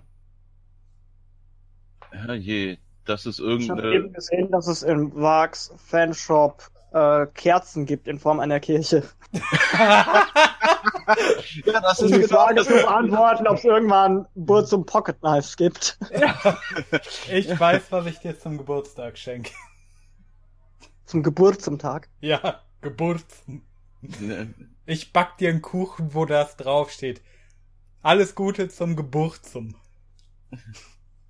Happy Birthday. Morty, du bist schon mit Pfannkuchen fast überfordert. Ich möchte nicht, dass du mir einen Kuchen backst. Das lerne ich noch. Das gibt's auch als Meme, Happy Birthday. Und natürlich das Philosoph im Cover mit Bzzz, mit der Vuvuzela. Dann ist das der Bzzz-Day. Das, das war eins der schönsten Memes, irgendein Bombenleger, der im besoffenen Kopf so, eine, so, ein, so einen Straßenpylon gefunden hat und hat da so reingepustet und hat sich fotografieren lassen und einfach drumherum Philosophem geschrieben. Ja. Ja, aber das ist halt diese, diese Cover, die, die, geben, die machen das als Gesamtkunstwerk und verleihen dem so eine ganz besondere Stimmung. Ja. Ja. Und was ich sagen wollte... Und bei den, bei den Klassikern, so wenn du Burzum nimmst, Darkthrone und so, da kann man das mit der Romantik schon, schon äh, würde ich dem schon zustimmen. Allerdings, wenn dann zum Beispiel Gorgoroth kommt, wo Infernus dann ganz klar gesagt hat, dass der satanistische Ideologien verbreiten will, das ist dann in meinen Augen so eine Abkehr davon. Das ist, ähm, geht schon in eine andere Richtung. Also es ist auch, es ist eine eigene Richtung. Dieses mit dieser Naturverbundenheit, die sich mhm. da entwickelt hat. Aber es ist nicht stellvertretend für den Gesamtplanet natürlich. Mhm. Ja, ähm, bei vielen Kunstbewegungen hat man aber so äh, diese ähnlichen Phasen äh, mit drin. Du hast so eine anfängliche Phase der Romantik, äh, wo quasi ja, etabliert ausgetestet wird, was diese Kunstrichtung alles kann, und dann hast du irgendwann so eine nihilistische Phase, die alles in Frage stellt und äh, die Kunst so ein bisschen verdreht. Ja, du, es, es mündet dann am Ende in Suicidal Black Metal, also so Bands wie Shining oder Forgotten Tomb, wo es einfach um absolut um die Selbstzerstörung geht. Also bei Shining sagt ja der Niklas Quafo, der Musiker, davon, dass, dass es ihm darum geht, dass die Hörer selbst in diese... Du cuttest gerade ein bisschen raus. Ich habe dich nicht verstehen können. Ich war jetzt mal kurz weg. Hallo? Hallo? Hallo? Hallo? Alle da? Einmal durchzählen. Zwei. Ja, alle da. neunundvierzig. Ja, ich kann alle hören. Gut. Eins okay. Ist doch immer der Drache. Wer hat denn da gerade eins gesagt? Wer hat denn da Warstein erwischt? Die Tür. Das ist das A und O. Ja. Und ja. Wenn wir jetzt diese ganze Sache der letzten zwanzig Minuten, die über Black Metal so referiert wurde, können wir das alles nochmal wiederholen und auf Bumsdi anwenden? Ne, den, den lassen wir lieber ja. außen vor. Ja, also Bumsdi passt jetzt da wirklich gerade nicht rein. Also, das, wenn es um Romantik geht und um, um die anderen schönen Dinge beim Black Metal, da ist, da möchte ich nicht die Schimmelschanze vor Augen haben. Und hm. was den, den Satanismus, den du gerade eben angesprochen hast, anbelangt, das ist natürlich auch, ähm, das passt zu dem, wie du äh, die die Kirchenbrände interpretierst, als eine ja Anti-Christen-Bewegung. Ja, wobei, und dann wählen die den den theistischen ja. Satanismus einfach um mhm. äh, auf auf gut Deutsch so ja die die ähm, die die Christen so richtig schön zu sacken. Ja, wobei, das ist ja eine Interpretation, würde ich mal sagen, auch durch eine christlich geprägte Linse, dass äh, Leute, die halt Christen sind, dann auf solche Akte gucken und sich denken, äh, ja, das, äh, deren, ich sag mal, Ideologie in Ermangelung eines besseren Terminus äh, ja nur innerhalb des Christentums stattfinden kann. Und ähm, das Anti zu Christus ist dann halt äh, Satan in dem Sinne. Ja. Auf die Idee, dass sowas mit äh, Paganismus und etwas, was mit Christentum per se äh, ja, die meisten so direkt Satanisten, was zu tun hat. Dass ein, ein Satanist bewegt sich ja innerhalb des, des der christlichen Theologie noch. Ja, das, ja. Und und der, das der ging ja darüber hinaus. Ja, und eigentlich ähm. ist das der, der Akt, dass man sich, sich wünscht, durch Provokation Gehör zu finden. Hm. Aber, aber es ist wichtig zu sagen, also ich weiß nicht, wie viel Wahrheit dran ist, aber Varg sagt im Nachhinein, dass, dass keiner von denen ähm, wirklich Satanist war, von den Anfang der neunziger. Und deswegen ja. interpretiere ich das für mich, dass das da praktisch nur Satan in dem Sinne so als Waffe benutzt wurde gegen die norwegische christliche Gesellschaft, aber ja. dass die in dem Sinne nicht wirklich irgendwie sich damit Rituale beschäftigt haben, aber nicht wirklich an Satan geglaubt haben. Also was, ja, zum, Beispiel, das, äh, das zum Beispiel bei, was zum Beispiel bei Watain oder bei Gorgoth ganz anders sein soll. Die sollen ja laut eigenen Aussagen, wenn du jedes Interview liest oder viele, tatsächlich richtige gläubige Satanisten sein. Ja. Also, also ja, ja die diese, hm? Die Darf ganze Sache mit dem... Äh, nee, ja, darfst du. Nee, du zuerst. Äh, ja, die Sache erinnert mich jetzt so ein bisschen an Sid Vicious mit dem Hakenkreuz-T-Shirt auf den Straßen von London.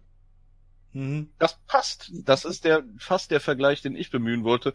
Äh, es geht nochmal um die, die Hells Angels, die sich von Anfang an und bis jetzt lassen sie nicht davon ab, sich mit irgendwelchen Nazi-Symbolen zu schmücken. Und darauf angesprochen, so, warum macht ihr das eigentlich? Was soll denn der Quatsch? Haben sie von Anfang an gesagt, oder ja nicht, so seit Ende der sechziger, als sie eben durch solche Sachen wie diesen Tod da in Altamont in die Presse geraten sind, haben sie von Anfang an gesagt, ja, das ist ja nur Provokation. Sie sind gegen das Establishment und weil sie wissen, sie können den amerikanischen Mainstream damit so richtig schön auf die Palme bringen, äh, verkleiden sie sich halt als Nazis. Nur Nur die Sache ist eben, sie könnten den Mainstream genauso auf die Palme bringen, wenn sie sich halt nicht ein Hakenkreuz um den Hals hängen würden, sondern Hammer und Sichel. Mhm. Wenn sie sich als Kommunisten verkleiden würden, da hätten sie die, die das Mainstream-Amerika der sechziger und siebziger noch viel weiter auf die Palme gebracht. Das haben sie aber nicht gemacht, sondern sie haben sich die Nazi-Ideologie ausgesucht, weil die eben... Ja, weil sie vorbei war. Und weil die doch zu ihnen, zu ihrer tatsächlichen Einstellung besser gepasst hat. Man, man sucht ja. sich nicht einfach nur irgendwas aus, um Leute zu provozieren. Dass äh, die die äh, Black Metaler sich dem dem Satanismus in irgendeiner Weise verschreiben, um die die Christen zu provozieren. Ganz bestimmt ist das ein nicht wegzuredender Bestandteil dieses Satanismus. Das ist einfach nur so ein so ein Poster-Satanismus, um Leuten auf den Geist zu gehen. Aber warum ist es Satanismus? Warum haben die sich nicht, was weiß ich was, als Moslems generiert? Ja, und gesagt, ah, wir, wir erobern jetzt hier runter. Das, das, das, das liegt an der norwegischen Gesellschaft. Antichristenideologie, die zu ihrer tatsächlichen äh, Gesinnung halt am besten passt. Und dann landen sie beim Satanismus. Sagt er ja heutzutage, er lehnt ja ab diese abrahamischen Religionen, also Judentum, ja, Christentum, Islam. In seiner, in seiner Form, in seiner äh, dummen Form, naja, wie sollte man das sagen, in seiner einfältigen Form sagt er halt, stellt er halt immer diese diese Dulli-Vergleiche an, also so in, nach dem Prinzip Europa, das ist Wald, der Orient, das ist die Wüste. Und hier sind unsere unser, hier sind unser, hier sind unsere heidnischen Götter und der Satan ist halt in der Wüste drin. Und der gehört hier gar nicht her. So, so, so nach dem, es ist immer so, so ein ähnlicher Wortlaut, den er von sich gibt, so alles einfach vereinfachen auf, auf schwarz und weiß, auf gut und böse. Ob er daheim auch einen Globus hat, wo er den kompletten Mittleren Osten mit Mordor beschriftet hat? Ja, alles, alles im Orient ist halt böse und so. Das sind alles die Abramiten und die, die, die, die, die bösen Juden und ja. Es ist dieses, dieses Reichsbürger-Weltbild, das er immer. Ich ja, finde, er ist ja, ja auch immer. Er ist ja auch. Das hatten wir ja vorhin zum Beispiel, war ja ursprünglich, er sagt ja, Burzum ist vorbei und Musik machen ist scheiße. hat aber noch seinen Online-Shop, beziehungsweise auf seiner Website kommt man auf die Seite von Plastic Head, da kann man sich sein Zeug holen und äh, er kriegt da halt einen Anteil von ab. Ja, er braucht halt Geld für seine sechs Kohlen müssen her, ja. Kohlen müssen her. Ja, und aber mit Musik hat er nicht aufgehört, bei seinem neuesten Video jault er da im Hintergrund so ein fürchterliches Germanengesinge, das ist, das ist seine neue Form von Musik. Halo Desire, Halo Desire. Nee, das ist ja noch harmlos, aber auf die, die letzten Videos, das ist, das, ich weiß nicht, man kann den Text auch gar nicht mehr mit mitsingen, das ist so, da stößt er wirklich an seine Gesangesgrenzen. Mir hatte, also ich habe meinen Kaffee durchs Wohnzimmer gespuckt, als ich da so eine Playlist von ihm angemacht habe und auf einmal mittendrin singt er Heute wollen wir marschieren, einen neuen Marsch probieren. das, das, das sitzt er in Frankreich, das sitzt in Norwegen, äh, äh, in Frankreich sitzt Norweger in einem Lader und singt Oh du schöner Westerwald. Also... Also in, ein, in einem Lader mit S S-Camouflage auch noch dazu. Ja, wie gesagt, inzwischen ist der Mann einfach völlig durch und ich finde das nach wie vor sehr traurig. Vielleicht ja, spielt er es ja nur, um sich zu tarnen. In Frankreich brennen ja auch wieder Kirchen in letzter Zeit. Das wäre ja wieder ein Romantiker, ne? Das ist ja... Bei Hölderlin hält sich ja auch hartnäckig das Gerücht, dass Hölderlin seine Geisteskrankheit einfach nur äh, gespielt hat, damit er endlich Ruhe von der Welt hat. Und, ja, und dann, hin und wieder, wenn man den besucht hat, da hat er auch ganz vernünftig noch reden können und wenn er keinen Bock hatte, da hat er dann einfach genauso ein Eis rausgehauen wie Varg jetzt. Der große Let's Manipulator, der große Manipulator vom Turm am Neckar. Ja. Ja, da äh, hat die Saria ja neulich auch den zweiten Teil Ihrer, äh, ihres großen Videos zum Thema Narzissmus rausgehauen. Also wenn es auf Varg zutrifft, dann kann das gut sein, dass er einfach sehr gut darin ist, sowas vorzuspielen. Ja. Nee, aber... Also, gut, wenn, man kann ja nur Mutmaßungen hörst, anstellen von unserem also Standpunkt wenn, aus, was auf ihn zutrifft. Äh. Ja, aber wenn du den so hörst, das ist das ist hundertprozentige Überzeugung von dem Quatsch, den er da von sich gibt, dass da ein Sonnensturm ausbricht und die ganze Zivilisation zusammenbricht oder Oder was, was faselt der dann noch? Ja, ja, wie gesagt, dass die, dass die Zivilisation untergeht und dass dann alle auf einmal heidnisch werden, das ist, kannst du absolut die Parallele zu äh, Charles Manson ziehen mit seiner ganzen Helter Skelter-Dings da. Ähm, Helter Skelter. Helter Skelter, ja. Und in zehn Jahren sind die Kinder alle in der Pubertät und wollen alle was anderes erleben. Und dann halt Varg ein Hausboot, da setzt er die alle rein und dann pendeln die durch Europa als die Vikernes Family und singen Lieder. Ja, ich habe mich bei den Sohn gefragt, also der hat ja jetzt schon lange Haare wie so eine Metal-Drecksau, ob das jetzt, ob das jetzt Zufall ist. Und äh, dann habe ich mich gefragt, ja, wenn er sich irgendwann mal mit der Vergangenheit von seinem Vater beschäftigt, Ähm, will er dann vielleicht auch irgendwie so, so eine Musik wie Burzum spielen und, und ja, ich sehe da schon ganz viele Konflikte äh, am Horizont herannahen. Ich hoffe, M T V kommt hin und macht eine Reality-Show. Die Vikernes. Die Cachets. Ah, stimmt. Ja. Die Cachets, ja. Ja, wie schon gesagt, die Kohlen müssen her. Oder es da... Also, dass er sparsam lebt, das sieht man ja. Reich sind sie definitiv nicht.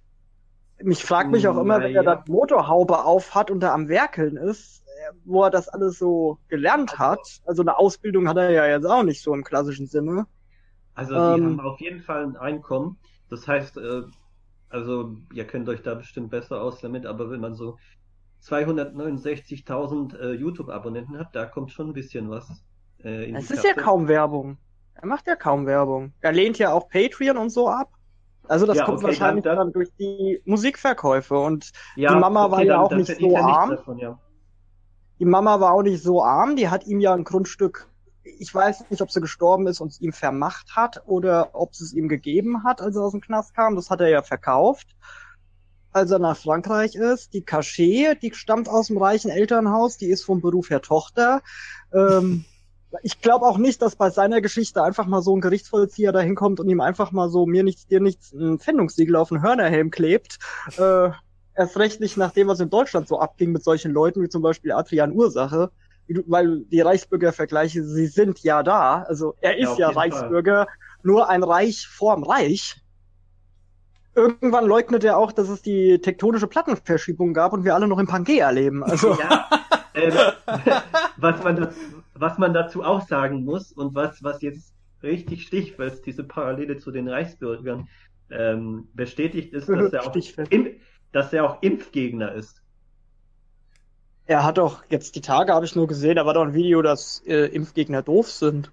Also ich habe das nee, Video nicht gesehen. Doch, nee, nee, in dem Video geht es darum, äh, das ganz, ganz im Gegenteil. Das sagt er am Ende, er erzählte so eine Geschichte aus seiner Kindheit, wo er, wo er der, ähm, der, ähm, ja, der, der Krankenschwester in der Schule, die eine Kinderimpfung gemacht hatte, hat er irgendwie voll gelabert und ihr gesagt, nee, lass mal Schwester, ich will das nicht und so. Und es läuft tatsächlich darauf hinaus, dass er, dass er sagt, dass äh, Impfen, äh, also in, in ähm, Studien belegt wurde, dass in Amerika zwanzig Prozent der Frauen zwischen fünfundzwanzig und neunundzwanzig, hat er gesagt, sterile werden von Impfen.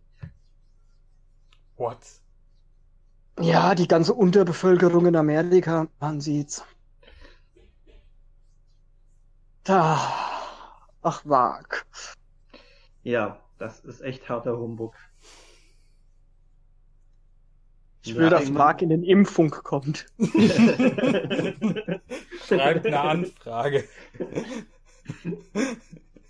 Let's find out. Ja, und Interviews ja. macht er nur per E-Mail. Ja, so offenherzig wie der ist, wird er bestimmt da hinkommen. Also. Ich fand das auch witzig. Ich habe so ein Interview gelesen. Ähm, das war von dreiundneunzig. Das ist, das ist so witzig. Ähm, Da ist halt, der Interviewer ist, kommt irgendwo aus Amerika, aus Florida, und dann fragt er ihn irgendwie über die Tampa Bay Area Szene und dann sagt er, es interessiert ihn nicht, weil er in Bergen lebt und Bergen liegt hinter den sieben Bergen. So, ihr lieben Leute, ich bin sofort wieder zurück und danach habe ich noch zehn Minuten bis fünfzehn Minuten, ja? Okay. Okay. Bin gleich wieder da, macht ruhig weiter. Ja, wie gesagt, das, was der was der Vikernes jetzt auf, auf YouTube raushaut, das, ich muss Kani recht geben, das ist lustig. Wenn man sich das anschaut, äh, schon als, als Verteidigungshaltung kann man da drüber lachen. Aber dann tut mir der Mann ehrlich leid. Und dann denke ich, eigentlich, ich lache hier gerade über jemanden, der ein ernstzunehmendes geistiges Problem hat. Und dann, dann, das kann ich nicht, nicht so richtig rechtfertigen. Der, der kann nichts dafür. Ich finde ja. auch so Leute wie, wie Markus Kiesling nicht lustig, wenn der da in, in Frankfurt in seinem H C-Schuhkarton sitzt und das Weltjudentum anschreit.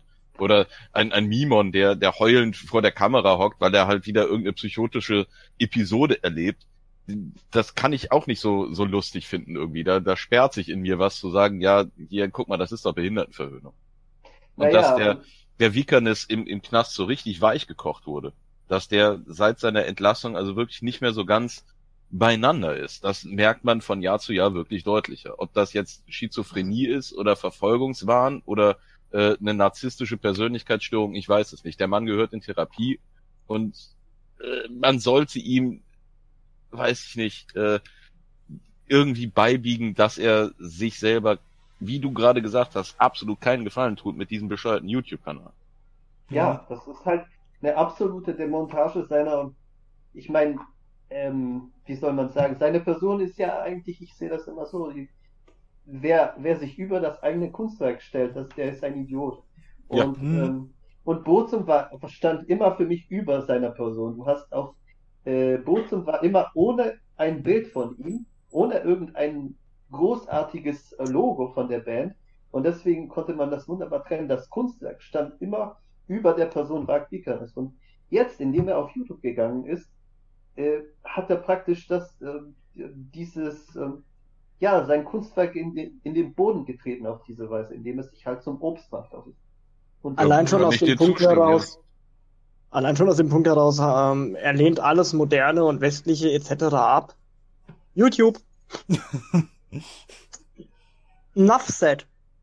Ja. Und ich finde das aber eigentlich so großartig und das kommt so selten vor in unserer heutigen Zeit, wo du halt in der Musik ähm, so ein harter Ego-Trip ähm, mit, mit den Stars äh, getrieben wird, dass die Musik einfach nur so im Hintergrund gedudelt wird und es nur darauf hinausläuft, wie bei dem, wie bei Marilyn Manson, dass da einer irgendwie vorne rumhampelt und wenn du den wegmachen würdest, würdest du einfach die Leere dahinter sehen, dass das nicht so wirklich Liebe in die Musik gesteckt wurde.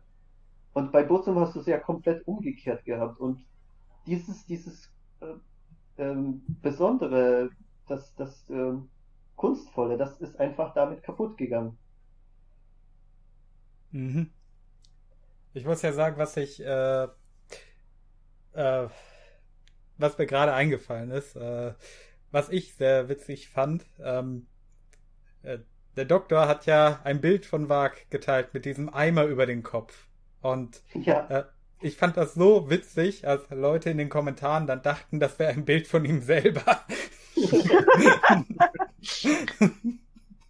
Das, das ich, ist ganz witzig. Ja, ja, ich ich habe sogar, hab sogar für einen Moment geglaubt. Also die Hände.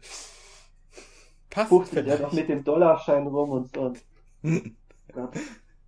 Aber das bei dem Gandalf-Video, was er da von sich gibt, das ist ja auch so hanebüchen. Und ich frage mich immer, wenn er so, wenn er irgendeine These belegt, dann, dann, dann ähm, ist es immer so, als würde er irgendwelche Ausschnitte von irgendeinem Thema nehmen. Nee, ich erkläre das mal an einem Beispiel. Und zwar bei diesem Video, wo er, äh, oder es gibt so ein Video, wo er drüber erzählt, über die, ähm, über die Zivilisation, dass sie im Prinzip, ähm, die Leute immer technikabhängiger werden. Und äh, dann macht er auf einmal einen Sprung in die Steinzeit und erzählt halt vom Feuer und so und dass die Leute da wenig gebraucht haben.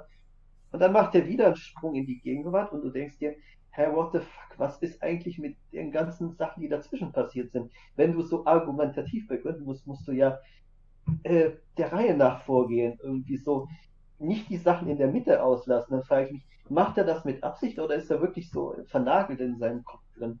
Das ist, das ist, das frage ich mich schon länger. Ich habe da leider keine Antwort zu. Da müsstest du einen echten Psychologen mal drauf ansetzen.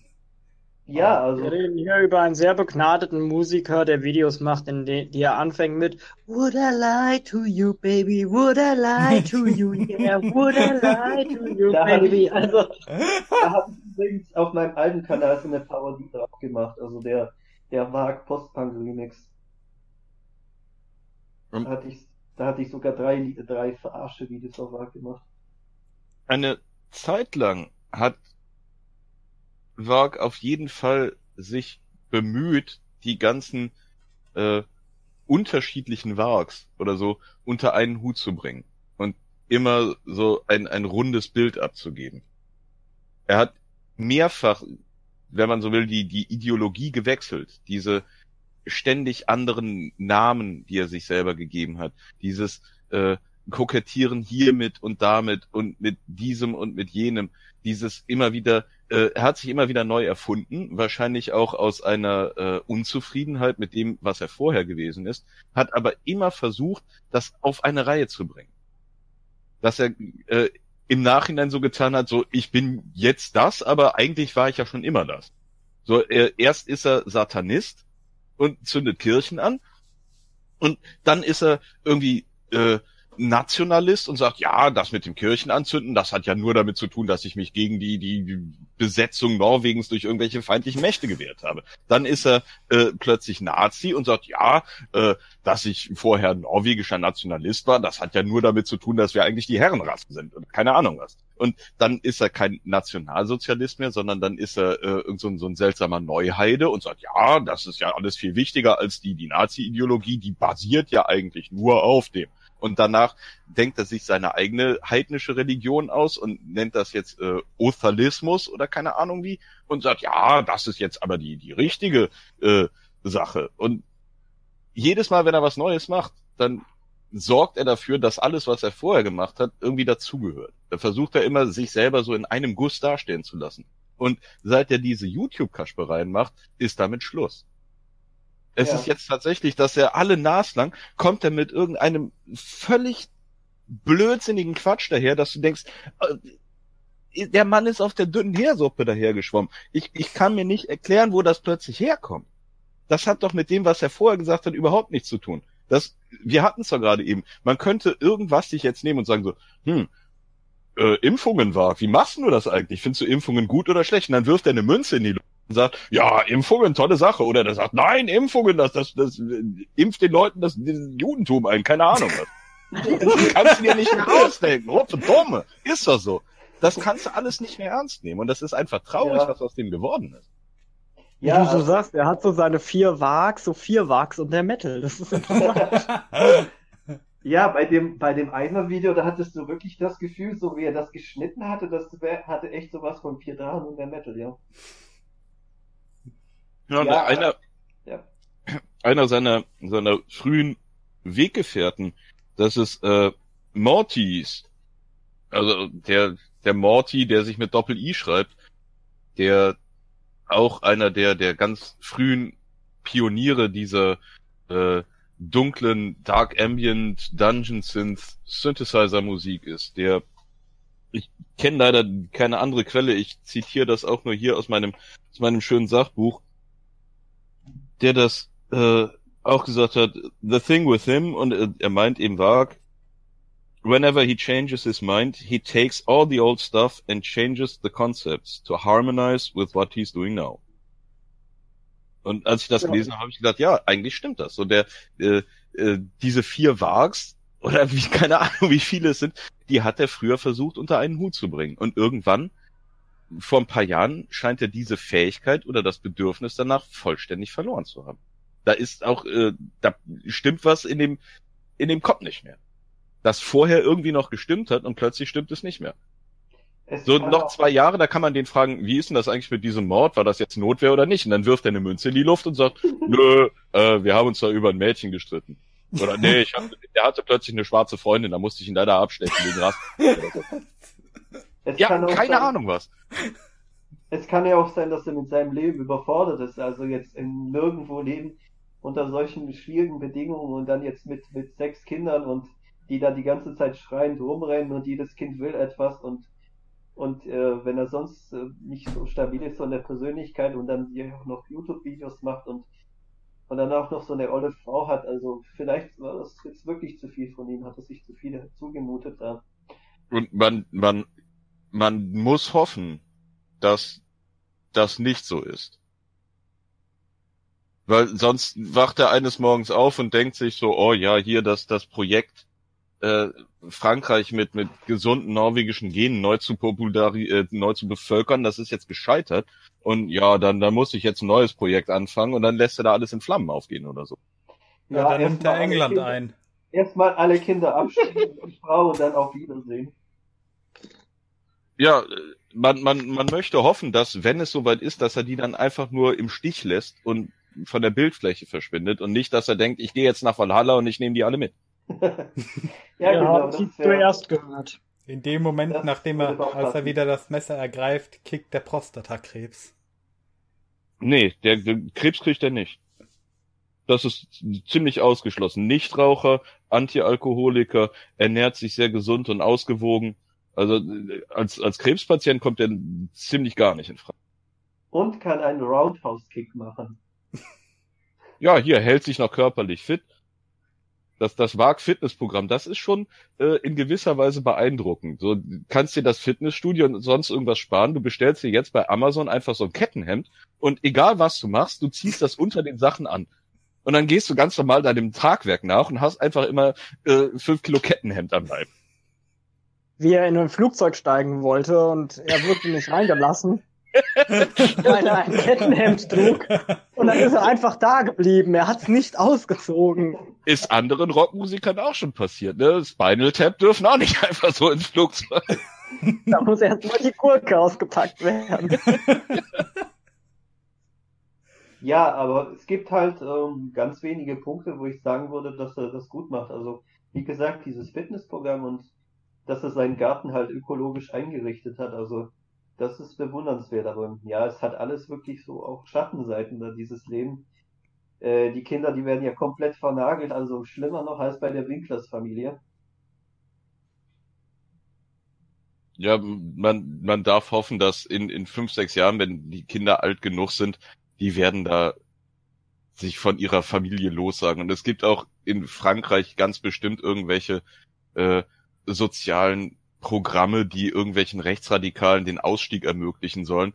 Und da wären diese Kinder definitiv Kandidaten für. Ja, also das ist tatsächlich so, dass das tatsächlich so ein Fall von Sektenausstieg. Ja, oder aber sowas, ne? Sektenausstieg oder so Nationalsozialisten, die den Ausstieg aus der Szene haben sollen, oder Sekten, passt schon. Das ist das ja ist nichts halt anderes als die Amish, nur mit Motor. Das ist halt die Frage, ob, ob, ob, ob die tatsächlich sich so be, insoweit befreien können, ob er, oder ob er tatsächlich so bis dahin so denen das Hirn gewaschen hat, dass die, keine Ahnung, schon anfangen mit sechzehn ihre eigene Familie zu gründen. Und, und dann wird der Stamm halt größer. Aber keine hässlichen Menschen dürfen rein.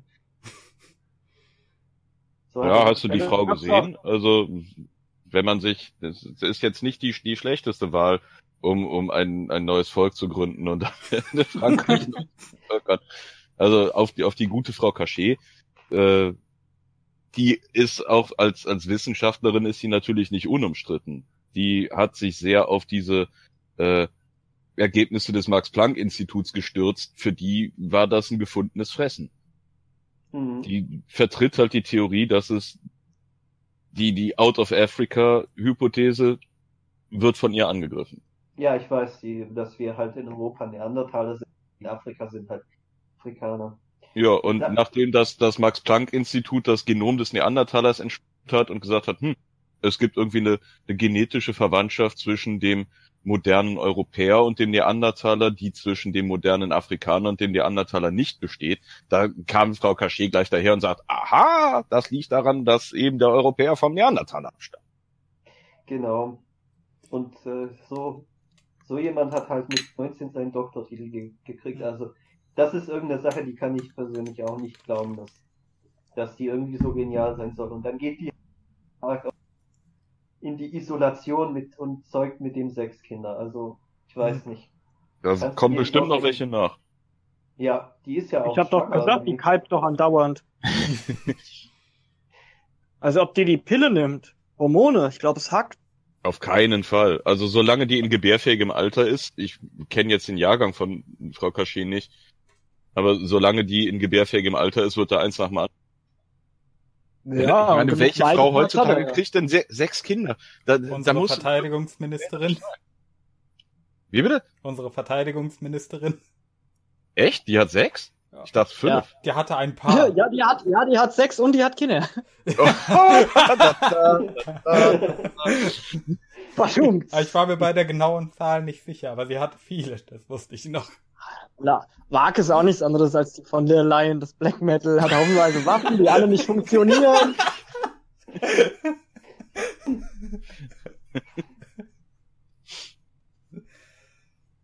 Ja, da haben wir halt in Deutschland das Äquivalent von Varg halt in weiblicher Form gehabt. So, ich muss jetzt aber weiter, der Arbeitspulli drückt, ich muss jetzt leider weiter schaffen. Ich wünsche euch noch einen netten Plausch. Naja, ich denke, in Anbetracht der fortgerückten Stunde gibst du uns vielleicht jetzt sowieso das äh, Aufbruchssignal. Ja, würde ich auch sagen. Also wir ja, haben das okay. Thema ja ziemlich umfangreich besprochen. Und ja, auf jeden Fall. Wir haben ja. gute zwei Stunden voll gemacht. Mhm. Und ich habe wieder viel gelernt. Vor allem ja, jeder Tag ist ein Schultag. Mhm. Das wollte ich doch hören. Das ist dein Allerdings... persönliches Let's Find Out. Ja, ich möchte mich bedanken, dass ich hier, ähm, dass mein Vorschlag hier beitreten zu dürfen angenommen wurde. Das hat mir auf jeden Fall sehr viel Spaß gemacht, ja. Ja, gerne doch. Dann bin ich der Nächste, der sich hier ganz herzlich bedanken möchte für die Einladung. Es hat in der Tat großen Spaß gemacht mit euch. Ja, äh, mir auch, und ich freue mich schon, äh, wenn der Podcast mit dir und Jonathan zustande kommt. Da ja, wir... gibt's da einen Termin? Ähm, nächstes oder übernächstes Wochenende stand, glaube ich, im Raum, aber ich frage nochmal bei Jonathan nach, wie es bei ihm zeitlich aussieht. Ja, nächstes Wochenende, das würde sogar gehen jetzt. Okay, dann kläre ich das mal ab. Und danach kommst du zu mir zum Risikospielen. Zum Risikospielen, uff, da verliere ich und das dauert Stunden. Ja, dann kannst du nicht Risikospielen, habe ich gerade gesagt. Ja, äh, Risikospiel, ich weiß, vielleicht wird das Juli, aber ach, ach du Scheiße, ich habe im falschen Monat geguckt. Oh, verdammt, was mache ich denn hier für einen Unsinn? Nee, nächstes Wochenende sollte aber trotzdem hinhauen. Also, wie gesagt, da, da soll der Herr Babelowski sich mal, sich mal äußern. Ja, da frage ich nach. Ja gut, dann äh, sag ich mal, war es das für die heutige Folge vom Social Outcast. Äh, ich hoffe, unsere Zuhörer hatten Spaß, konnten ein bisschen was lernen, fühlten sich unterhalten und dann hört man sich äh, eventuell bei der nächsten Folge. Ciao, Medal off. Black Medal off.